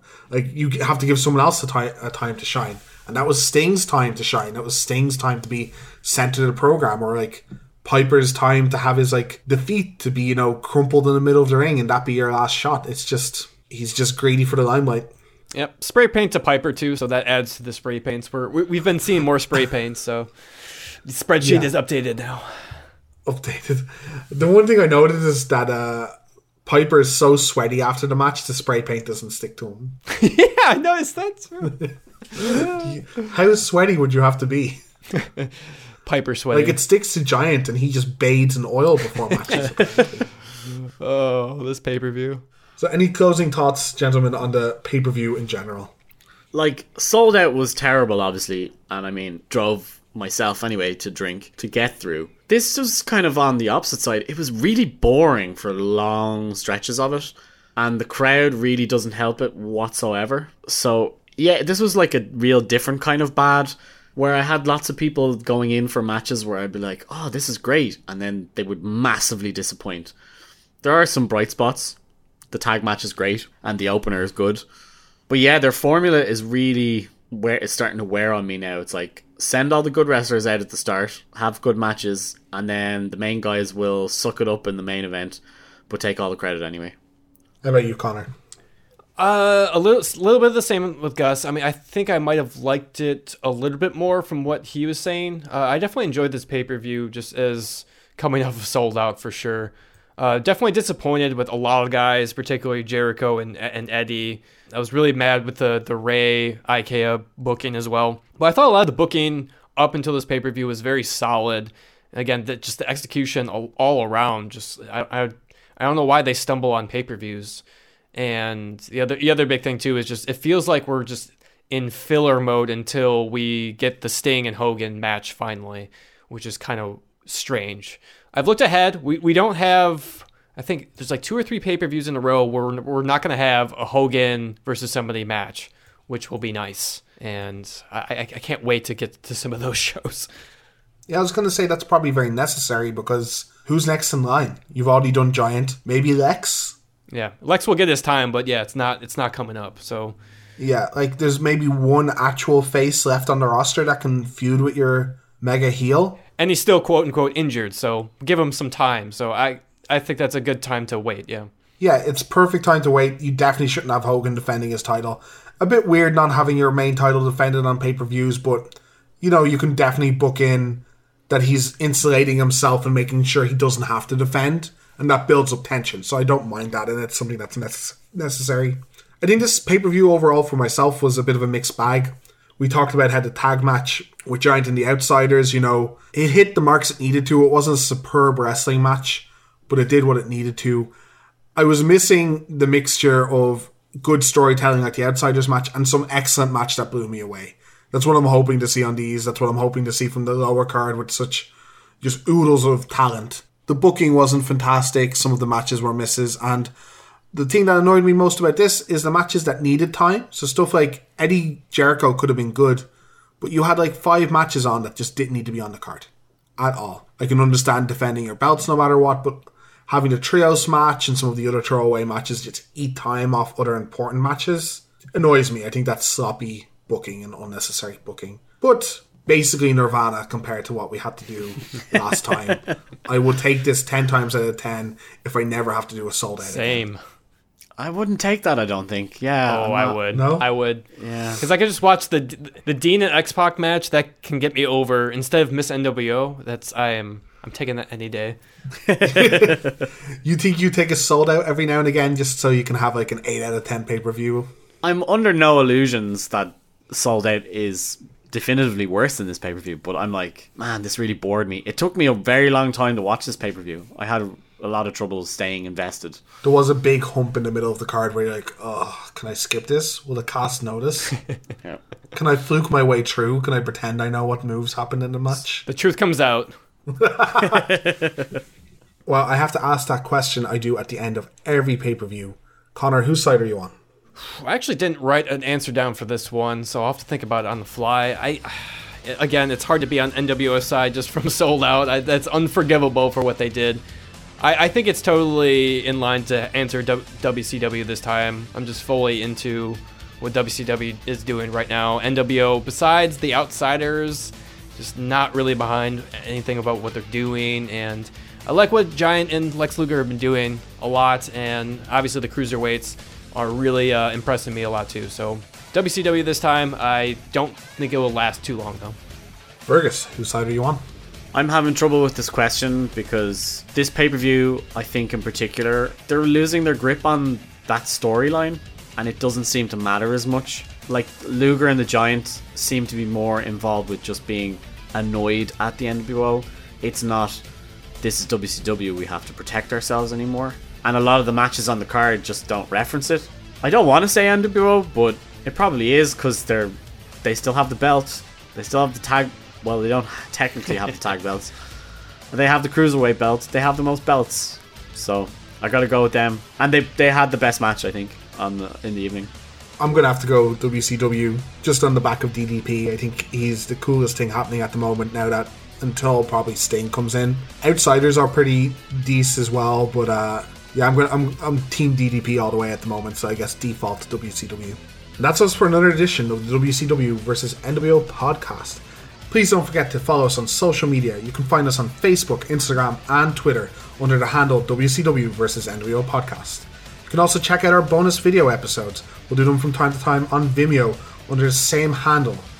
For me, Connor, and Gus, join us next time when things start to get a little bit frosty.